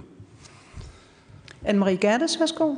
Nå, men det er faktisk nøjagtigt det samme, som Morten Frejl har sagt. Og jeg tror, det er vigtigt, at der er transparens omkring både den faglige side af det, men også den politiske side. Fordi hvis det skal ligesom også kunne leve i, øh, hvad skal vi sige, hverdagen rundt omkring på de enkelte hospitaler og have en opbakning også for patienter og borgere, så er det jo vigtigt, at man på en eller anden måde har mulighed for at se netop alle de problemstillinger, som man skal forholde sig til, og at man er nødt til at træffe et valg på et eller andet tidspunkt. Men man har overvejet forskellige dilemmaer. Tak. Så spørger jeg lige Rasmus Horn Langhoff, om det giver anledning til en kort opfølgende bemærkning. Nej, det gør det ikke. Det gør det til gengæld fra Martin Gertsen. Det er til emnet her. Ja, det er det nemlig, fordi der er, altså, det er jo, det, altså, transparens, det lyder jo fuldstændig fantastisk. Altså, hvis man stiller sig op og er imod transparens, så er man, øh, altså, det er ikke nogen morsom position at indtage. Nu vil jeg alligevel øh, prøve at problematisere transparens, ikke desto mindre, fordi hvis man nu laver sammenligning med Medicinrådet, så bliver der jo efterlyst transparens. Um, og det er jo nogle steder fra især, at der bliver efterlyst øh, transparens. Ikke? Altså, øh, og man kan jo sige, altså hvis, hvis, man nu, hvis nu vi forestiller os, at det er i meget høj grad industrien, der efterlyser transparens i et medicinråd, øh, at det så også er en, øh, industrien, der efterlyser transparens i et behandlingsråd, så kan man sige, så snart der er transparens, er der også en mulighed for at påvirke en eller anden politisk beslutningsproces eller en faglig beslutningsproces i et udvalg. Det er bare for at sige, øh, der, der er jo grader af, hvad sådan noget transparens skal bestå i, og jeg synes jo, det er vigtigt, at man gør sådan nogle overvejelser om det, altså er det, er det åbne høringer, man har, når man skal lave øh, beslutninger i sådan et behandlingsråd, eller hvad er det, vi snakker om her? Ikke? Altså fordi der kan være en bagside ved transparensen. Ikke? Det giver anledning til en ultrakort kommentar fra Jakob Kjeldberg. Værsgo. Men jamen, jeg er langt hen ad vejen fuldstændig enig, at man har håndteret lidt forskelligt forskellige steder i verden. England er nok dem, der sådan har meget tydeligt af processen, og der, hvor der bliver præsenteret data, det er meget åbent. Du kan simpelthen sætte dig ind og bare og gå for gaden. Men det er jo det kan også klart, at når, når beslutningen så at sige, og det hele skal sammenvejes, så er det ikke særlig egnet til et fuldt offentligt rum. Der er det jo nogle mennesker, der må tage det ansvar på sig, og så beskrive efterfølgende, som Morten også var inde på, at sige, hvad er det, der har, har varet. Men den beslutningsdiskussion er ikke særlig egnet til sådan direkte tv-transmission. Det må man nok sige. Tak for det. Nu starter vi på anden runde, og det betyder, at det er ultrakorte spørgsmål fra udvalget, gerne adresseret til en spørger, ultrakorte svar, og det er simpelthen fordi, vi skal også lige nå øh, at spørge, om der er nogen tilhører, der har noget øh, på hjertet. Så det er en rigtig svær øvelse. Kort spørgsmål, kort svar, en oplægsholder. Og Stinus Lindgren, du starter, og bagefter så er det Julie Skovsby. Ja, det vidste jeg jo ikke, da jeg markerede. Øhm, så må det næsten være til Anne-Marie Gertes, fordi jeg sidder og tænker, meget af det, vi snakker om her, det er jo øh, hospitaler. Det er robotkirurgi, og det er hofter og alt det her. Men der blev ganske rigtigt sagt, at man skal også have almindelig praksis med, man skal også have kommunerne med. Og det vil jeg tænke på nogle af de andre teknologier, der er derude, altså forbrugerteknologier, apps eller forbrugergenetik, de her typer, som jo bliver brugt af forbrugere, som går til egen læge, som skal forholde sig til det. Er det noget, I har overvejet, hvordan man forholder sig til den del af teknologien? Det er nok lige borderline i forhold til behandlingsrådet, men... Øh det var øh, dejligt kort. Tak for det. Julie Skovsby får også lige mulighed for et kort spørgsmål, og så får Anne-Marie Gattes mulighed for at svare, og så ser vi lige, hvem den anden er. Ja. Jamen tak for det, og ja, tak for jeres oplæg. Det er lige til det sidste øh, debat her med de, de faglige og de politiske vurderinger og betragtninger. Men er det ikke også, og det er måske lidt i forlængelse, er der ikke også de etiske betragtninger, som skal øh, være helt klart øh, for, for os alle sammen. Der er det, der hedder fuld plade, Anne-Marie Gertes. Der var to spørgsmål til dig. Værsgo. Ja, tak for det. Øh, det første, som øh, Stinus øh, spurgte omkring, og det vil sige omkring de data, man selv kan opsamle på wearables og så videre. Ja, det har etisk råd forholdt sig til. Vi har lige offentliggjort en, en redegørelse omkring det, og hvor vi på nuværende tidspunkt synes, at det kan give nogle udfordringer, fordi data er så usikre, og hvem ejer data og alle de der ting. Vi har ikke specifikt adresseret det til et behandlingsråd, men vi har adresseret det til, hvis man kan samkøre data, øh, for eksempel sundhedsdata for det offentlige med de her wearables. Hvordan forholder man sig så? Øh, er det sådan, øh, at man kan opretholde anonymiteten? Nej, det kan vi se, at det kan der virkelig blive en udfordring i. Og hvad skal man så gøre, hvis man som for eksempel sundhedsprofessionel kan identificere en person, som har en meget høj risiko for en sygdom, og kan man opt-out, og alle de der forskellige ting. Det tror jeg bliver for langt til at svare på et kort spørgsmål, men jeg vil gerne uddybe det på et andet tidspunkt, hvis det er, at det bliver relevant. Så var der det, Julie spurgte omkring øh, etiske aspekter, øh, når man nu snakker behandlingsråd. Ja, det synes vi selvfølgelig. Nu kan jeg ikke lige helt huske, hvordan du formulerede det, men øh, det er selvfølgelig meget vigtigt at få det med ind i. Spørgsmålet er, på hvilken måde, måske du lige vil sætte et par ord på, så jeg kan komme det lidt mere konkret. Julie Skovsby, værsgo. Tak for det. Jamen før, der hørte jeg at der blev ligesom sagt, at vi skal skelne mellem de faglige vurderinger og betragtninger og de politiske. Og det er jeg jo helt enig i, og der er i den grad nogle politiske beslutninger i forhold til, hvilke områder vi prioriterer. Det kunne jeg tale meget om. Øh, men, men jeg mener også, at der er en tredje øh, element, og, og det er de etiske øh, overvejelser. Anne-Marie Gerdes for et kort svar. Et kort svar. Jeg vil sige, hvis det bare handler om øh, nogle dimser og dutter, hvor der ikke er de store etiske dilemmaer, så ser jeg ikke, at det, det skal fylde så meget med hensyn til at adressere det. Men ved de store udredninger, der hvor der virkelig er etiske dilemmaer, der kunne jeg jo godt se en øh, mulig model for, at man ligesom tog nogle bestemte etiske øh, hvad skal vi sige, øh, hvad hedder det, opmærksomhedspunkter med hver gang. Ikke nødvendigvis som, at man sidder med inde øh, i sagsbehandlingen, men at det ligesom indgik som en del af det, man skulle øh, forholde sig til. Så er der det næste kvarters tid, det der hedder fri leg, og det betyder, at nu åbner vi op for, hvis der sidder nogen blandt tilhørende, øh, der har noget at spørge om, byde ind med. Øh, jeg vil opfordre til, at man gør det øh, kort henset til, at vi har et kvarters tid tilbage. Det betyder jo ikke, at politikerne ikke kan byde ind. Det kan de altid. Øh, du står klar med mikrofonen, Hanne. Thomas Birk fra Dansk Selskab fra Almen Medicin. Et kriterie, som vi fra Dansk Selskab fra Almen Medicin godt kunne tænke os at blive forputtet ind, det er kapacitet at øh, når man indfører nye teknologier, det kan være IT eller maskiner, så risikerer man, at de er bøvlede og tager noget tid i starten. Og øh, der er jo mange steder i sundhedsvæsenet, det gælder sygeplejersker, men også ude i almen praksis, hvor tid faktisk er et problem. Og at man også får tænkt selve kapaciteten ind. For det kan godt være, der er god økonomi i det, men der er bare ikke tid. Jeg vil gerne øh, opfordre til, at du retter dit spørgsmål ja, til en enkelt spørger i panelet. Tak. Og man, det, det er klart, når man laver sådan noget her, så skal der være en fornuftig organisationsanalyse og en, og en ordentlig kapacitetsafdækning. Altså det, det klassiske frygtelige eksempel, det var jo dengang, man vedtog brystkræftscreeninger, og man ligesom måtte vente 10-15 år, før man overhovedet havde kapacitet til at kunne gennemføre det. Og, og, og derfor er det jo helt centralt, når man laver både sin økonomi, men den hænger jo sammen med organisationsafdækning, at man også sikrer sig, at det her realistisk er det faktisk muligt. Og, og uden det, så giver det ingen mening. Tak for svaret, Jakob. Og så den næste spørger. Værsgo, og husk at sige øh, navn og hvor du kommer fra. Jeg hedder Emil Thunson. Jeg er politisk chef i Medicoindustrien, som er brancheforening for 230 virksomheder, der sælger, producerer og udvikler medicinsk udstyr, eller dimser, i dag. Øhm, mit spørgsmål er til Henrik Ullum. Øh, I Dansk Regioners model for behandlingsrådet, som har været i høring, der lægger man op til, at virksomheder kun kan søge, hvis deres teknologi vil spare penge i forløbet. Øh, det er vi bekymrede for vil give en ret uigennemsigtig proces, hvor virksomhederne så søger igennem klinikerne. Hvad tænker du om det? Henrik Ullum, værsgo. Jamen, det lyder umiddelbart for jætten, ikke? men jeg, jeg er bekymret for det, fordi det er igen tilbage til det der med transparens. Øh, og jeg vil være rigtig, rigtig bekymret for, hvis nu en virksomhed har et godt produkt, men de kan ikke gå ind med den nuværende model, fordi produktet kommer ikke til at spare penge, så tænker jeg, puh, hvad gør vi så? Nå, men så finder vi nogle dygtige klinikere og arbejder nært sammen med dem. Men så bliver det altså meget, meget utransparent, fordi så kommer der altså nogle bindinger mellem de klinikere og den virksomhed, øh, som vil være svære at gennemskue. Så synes jeg sådan set, det er bedre at kalde en spade for en spade og sige, det er altså virksomheden, der siger, vi har et godt øh, bud på en ny teknik, der kan hjælpe det danske sundhedsvæsen. Så vores klare anbefaling, netop af hensyn til transparens, skal være, at øh, virksomheden også kan byde ind med modeller, der er dyre. Tak for svar, Henrik. Så har vi en øh, ny spørger. Værsgo. Nis Peter Nissen fra Alzheimerforeningen. Mit spørgsmål er til panelet, øh, Ulla Astman, men jeg tror, det er vigtigt, at øh, udvalget også og politikerne hører, for her øh, gælder armslængdeprincippet nok ikke.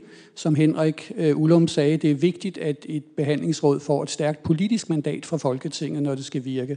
Mit spørgsmål handler om, hvordan sikrer vi, at behandlingsrådet også får fokus på den behandling, der foregår uden for sygehusene, for eksempel på plejehjem, hvor nogle af landets allersvageste og dyreste patienter behandles hver eneste dag.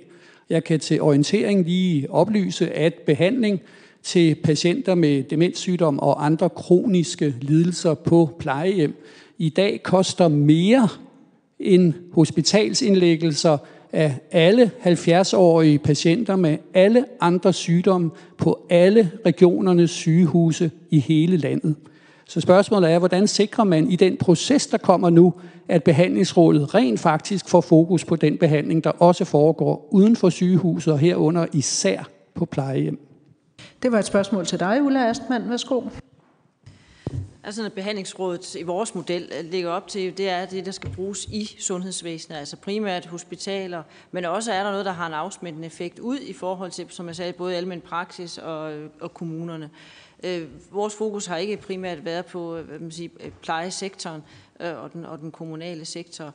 Og, og, og det er også en af grundene til, at for eksempel nu er lige noget her, hvis vi sidder her og, lige at, skimmelæse en lille smule i, i KL's høringssvar, at jeg heller ikke der er den, er den, sådan, den store... Øh, e- altså, det, det er ikke det, der at der er store øh, efterspørgsel på at sidde der, fordi det er meget hospitalsspecifikt, øh, det som vi, vi, øh, vi ligger op til. Og det er jo fordi, det er det, som er, er vores øh, emneområde at arbejde på. Det er der, vi har vores øh, interesse primært. Ikke? Så det, det, vi lægger op til, det er jo i forhold til Jamen det er jo i forhold til, til sundhedsvæsenet, i forhold til behandlingen, der er koncentreret der, hvor det er, at øh, primært regionerne har et ansvar, men jo også der, hvor der så kan have en afspændende effekt ud.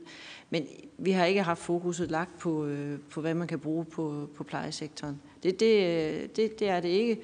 Øh, om man skal have et andet organ til det, eller man skal tænke det bredere, jamen det, jeg vil tage, gerne tage det med videre, også når vi skal drøfte videre i bestyrelsen, men jeg må sige, det er ikke der, at, at vi har lagt øh, kernefokus helt af den her årsag, at, at det jo ikke er os, der har ansvaret på det område. Men, øh, men det tager den gerne med videre øh, i forhold til det. En kort kommentar fra Jakob Kjeldberg. Værsgo. Altså noget af det her, det skyldes jo lidt den forvirring med de to behandlingsråd. Altså det her, det er noget, der kan håndtere en, hvad blev vi enige om, en 30 stykker om året, er noget, der kommer ind.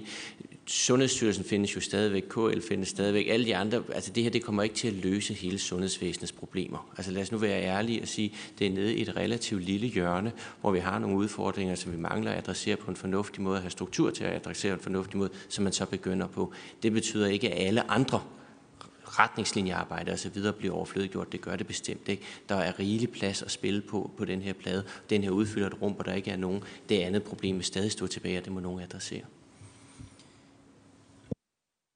Så har vi en ny spørger. Værsgo. Husk navn og hvor du kommer fra. et spørgsmål øh, vedrørende innovation. Øh, det er jo sådan, at øh, det her område er jo virkelig præget af en stor, man kan sige, hurtig og teknologisk udvikling, som går rivende stærkt. Øh, hvordan vil man forhindre, at behandlingsrådet ikke bliver forsinkende og sådan en hemmesko for, at man faktisk kan få introduceret ny teknologi forholdsvis hurtigt i øh, det danske sundhedsvæsen, så vi ikke kommer til at sakke bagud i forhold til andre lande. Og vi faktisk kommer til at stå i en situation, hvor man siger, at der er nogle patienter i Danmark, der ikke får adgang til noget, som man får i andre lande, fordi man har man kan sige, et behandlingsråd, som måske kan komme til at, at, at være forsinkende og måske endda hæmmende øh, for introduktion af, af ny teknologi. Det var det ene spørgsmål. Og det andet, det var, øh, når man nu også vil gå ind og se på selve behandlingsmetoderne, hvordan stiller det sig så de anbefalinger, der måtte komme fra et behandlingsråd i forhold til de kliniske retningslinjer? Du var lidt inde på det, øh, Jakob. Men det er mere, altså hvad kommer til at være gældende her? Er det øh, Sundhedsstyrelsens anbefalinger, eller vil det være nogle øh, anbefalinger, som kommer fra et øh, regionsråd, som er nedsat af, af regionerne? Jeg hørte som om, du har spørgsmål, to spørgsmål til Jakob Kjeldberg. Er det korrekt forstået? Nej, måske Nej. egentlig, øh, det, det sidste var måske egentlig øh, til, til Ulla Astmann, som jo man kan sige står på mål lidt for, for det øh, regionsråd, som der i hvert fald har været i høring nu fra regionernes side. Øh, så måske egentlig begge spørgsmål til, til Ulla. Ulla Astmann, værsgo.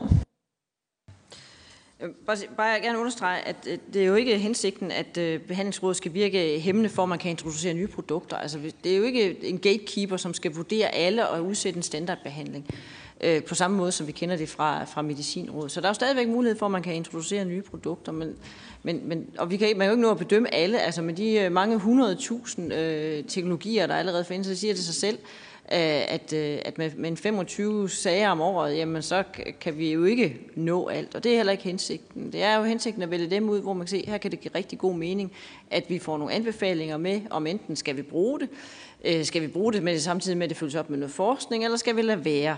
Øh, så, så det er jo mere der, og der selvfølgelig vil man stå stærkere med et eller andet teknologi, som jeg også sagde i min indledning, hvis det er, at man har en anbefaling med, men det her det er jo ikke sådan, at man forhindrer i, at man kan introducere noget øh, på, på, på markedet. Det kan man stadigvæk. Øh, og øh, ja, jeg tror, jeg fik ikke svaret der i et hug øh, på, på det, du spurgte om egentlig, altid. Tak for det. Så er der to politikere, der har meldt sig på banen. Den første er Kirsten Norman Andersen og efterfølgende Lislot Blikst. Kirsten Norman først, værsgo. Jamen tak for det, og lidt i forlængelse af, af Nis, øh, Peter Nissens øh, spørgsmål, så vil jeg prøve at stille det til dig, Jakob Kjeldberg. Fordi når Ulla Astman, hun jo forklarer, at, øh, at kommunerne ikke rigtig har været involveret i det arbejde, man har haft øh, lavet omkring det her, så tænker jeg alligevel, det giver rigtig god mening at stille sig selv det spørgsmål, om vi så har fordelt opgaverne rigtigt i forhold til faktisk også at kan lave valide beregninger af, øh, af effekt. Altså, Eksempelvis, øh, det kan være, øh, et, et, et, eksempel kunne være hjerneskade borgere, som gennemgår et øh, genoptræningsforløb øh, på et øh, specialiseret sygehus og efterfølgende øh, ender ude i kommunen, hvor man måske ikke har de tilbud til borgeren. Altså, hvordan måler man så effekt af den der gode, solide øh, indsats, man sætter i gang, hvis ikke man har mulighederne for ligesom at følge den op igen? Det var et konkret spørgsmål til Jakob Kjeldberg. Lislot Blikst for også lige lov at stille sit spørgsmål. Værsgo. Mange tak. Danmark er et lille land, og øh, nogle gange så kan man gøre noget i udlandet, som vi ikke kan herhjemme. Øh, vil man skele til, at øh, der er nogle operationer eller behandlingsmetoder i andre lande, hvor det er billigere først og fremmest, og øh, måske også bedre kvalitet, end hvad vi kan, vi kan give. Øh, jeg kan tage et eksempel som et øh, kønsskifte hvor øh, der er nogen, der skal igennem rigtig mange operationer herhjemme, hvor man er rigtig dygtig til at gøre det i, et, i England for eksempel. Var det noget, man vil kigge på og sige, jamen det kunne jo være, at vi skal øh, lade pengene følge patienten nogle gange, fordi det er billigere og giver en bedre kvalitet? Jeg hører som om, det var et spørgsmål til Ulla Astmann. Er det korrekt? Godt. Jakob Kjeldberg først. Værsgo. Jeg er ikke uenig i, øh, der Kirsten, at det er enormt komplekst det her, og, et af, at man har noget evidens, men det evidens er ligesom baseret på, at alle led i kæden, det, de trækker.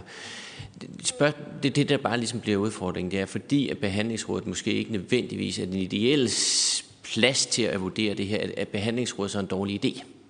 Øh, og det, det, det, det synes jeg jo ikke, fordi så må man jo sige, at Måske skal man håndtere nogle af de problemstillinger i nogle økonomiaftaler, eller noget forpligtende, eller nogle retningslinjer, eller minimumstandarder fra Sundhedsstyrelsen. Der, der er jo masser af andre øh, øh, organer, der kan håndtere det her. Og jeg kunne da egentlig også godt synes, at KL skulle overveje at etablere et behandlingsråd, fordi det, som Nisse øh, siger, det er jo rigtigt, men hvem har omkostningen, når de ikke får håndteret rigtigt? Det er jo sådan set kommunen, og, og, øh, og der er en kapacitet på en 20-30 øh, sager om året. Altså, fordi det ikke løser alt, skal man så sige, jamen så, så skal vi ikke have det. Øh, måske skal man også prøve at sige, nu komme og løse det, man kan med det her, og komme nogle skridt fremadrettet. Og så er der nogle andre ting, der bliver løst et andet sted. Og ligesom der også skal være en, en, en kobling til det der retningslinjearbejde, det vil også være noget, der skal modnes på et eller andet tidspunkt. For det er, jo, det, er jo, det er jo klart, man kan jo ikke have en retningslinje for Sundhedsstyrelsen, der siger et, og så har man en behandlingsvejledning, der siger noget andet. De her ting skal jo også arbejde sammen. Men, men det er jo muligt at, at, at håndtere nogle af de her ting. Og der er masser af ting, som slet ikke bliver håndteret i dag, som man så kunne tage fat i. Tak for det. Hvis Ulla Astman kan svare kort, så kan vi nå en spørger til. Du skal ikke føle dig presset.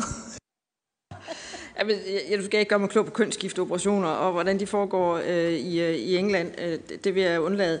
Jeg vil bare sige, at jamen, det er en mulighed for, at man kan sætte et forslag ind omkring at øh, forskellige behandlingsmetoder. Men altså har vi jo altså stadigvæk både Sundhedsstyrelsen og de lægevidenskabelige selskaber i forhold til også de faglige retningslinjer og vejledninger omkring øh, behandlingsmetoder. Det er måske, tænker jeg, måske lige det specifikke emne, øh, der den måske mere hører hjemme. Og så bare lige for en god ordens skyld sige, at i vores oplæg er der altså indtænkt i fagudvalgen, at der kan indgå kommunale repræsentanter. Øh, så selvom KL måske ikke skulle have et ønske om at sidde i selv behandlingsråd, så vil de indgå der, hvor det er relevant. Tak for det. Hvis der er et kort spørgsmål og mulighed for et kort svar, så kan vi nå det også. Værsgo. Jeg hedder Emma fra Enhedslisten, og jeg vil spørge Ulla Astmann om effektmålene.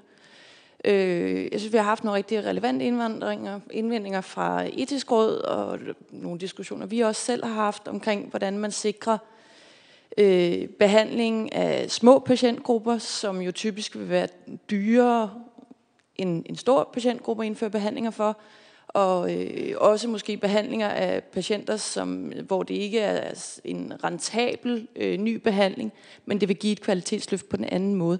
Hvordan arbejder I med at sikre sådan lidt mere etiske overvejelser, at alle sikres en, den bedste mulige kvalitetsløft, selvom det måske ikke er økonomisk rentabelt for de mindre og mere udsatte patientgrupper. Ulla Astmann, værsgo. Man skal jo gå ind og overveje, hvor er det, at vi får det største udbytte af at, at lade behandlingsrådet vurdere nogle øh, teknologier eller metoder. Øh, og det, må, det er jo et af de parametre, som vi gerne vil lægge ind i forhold til at sige, øh, det, det er, som sagt, vi, vi er jo ikke ude på at udelukke nogen fra at introducere nogle teknologier, der kan hjælpe også mindre patientgrupper. Vi er nødt til at kigge på, hvor er der en volumen. Det er også det, der er, er ideen i, i det her i forhold til at se enten meget stor volumen eller meget, eller meget store omkostninger forbundet med det. Øh, så vi udelukker ikke nogen muligheder for også at kigge selvfølgelig på det, der også kan gavne øh, mindre patientgrupper øh, i forhold til det. Øh, det gør man jo heller ikke i forhold til, til, til medicinrådets gennemgang. Det er jo også både i forhold til små og store. Jeg ved godt, der har været en diskussion omkring det. Men, men altså, vi, er jo, vi har jo primært sigte på her, kan vi, kan vi ved hjælp af behandlingsrådet få mere sundhed for pengene og bruge det fornuftigt. Så det er klart, det er også der, hvor der er et vist økonomisk spørgsmål forbundet med, øh, med hvad hedder det nu, øh, en, en ny teknologi, at, at det vil være rigtig klogt at lade behandlingsrådet øh, træffe en, øh, komme med en anbefaling på det.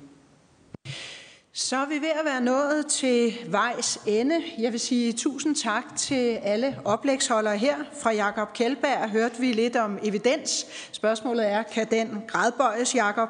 Fra Ulla Astman hørte vi, at regionerne ønsker mest sundhed for pengene. Fra Morten Frejl hørte vi, at danske patienter vil gerne have mere sundhed for pengene. Fra Henrik Ullum var et klart budskab, husk lægerne. Og Anne-Marie Gertes siger jo, forskelsbehandling kan også også være retfærdighed. Jeg vil sige tusind tak til mine kollegaer fra Folketinget. Tusind tak til panelet, og så skal jeg huske at gøre opmærksom på, at alle slides bliver lagt ud på udvalgets hjemmeside og vil være tilgængelige i løbet af dagen. Og øh, til oplægsholderne vil jeg sige, at der er en lille ting herover til jer, en lille erkendelighed, og tusind tak, fordi I vil bruge formiddagen her på at gøre os alle sammen klogere, og tak til jer, som lyttede med derhjemme fra stuerne. Fortsat god dag.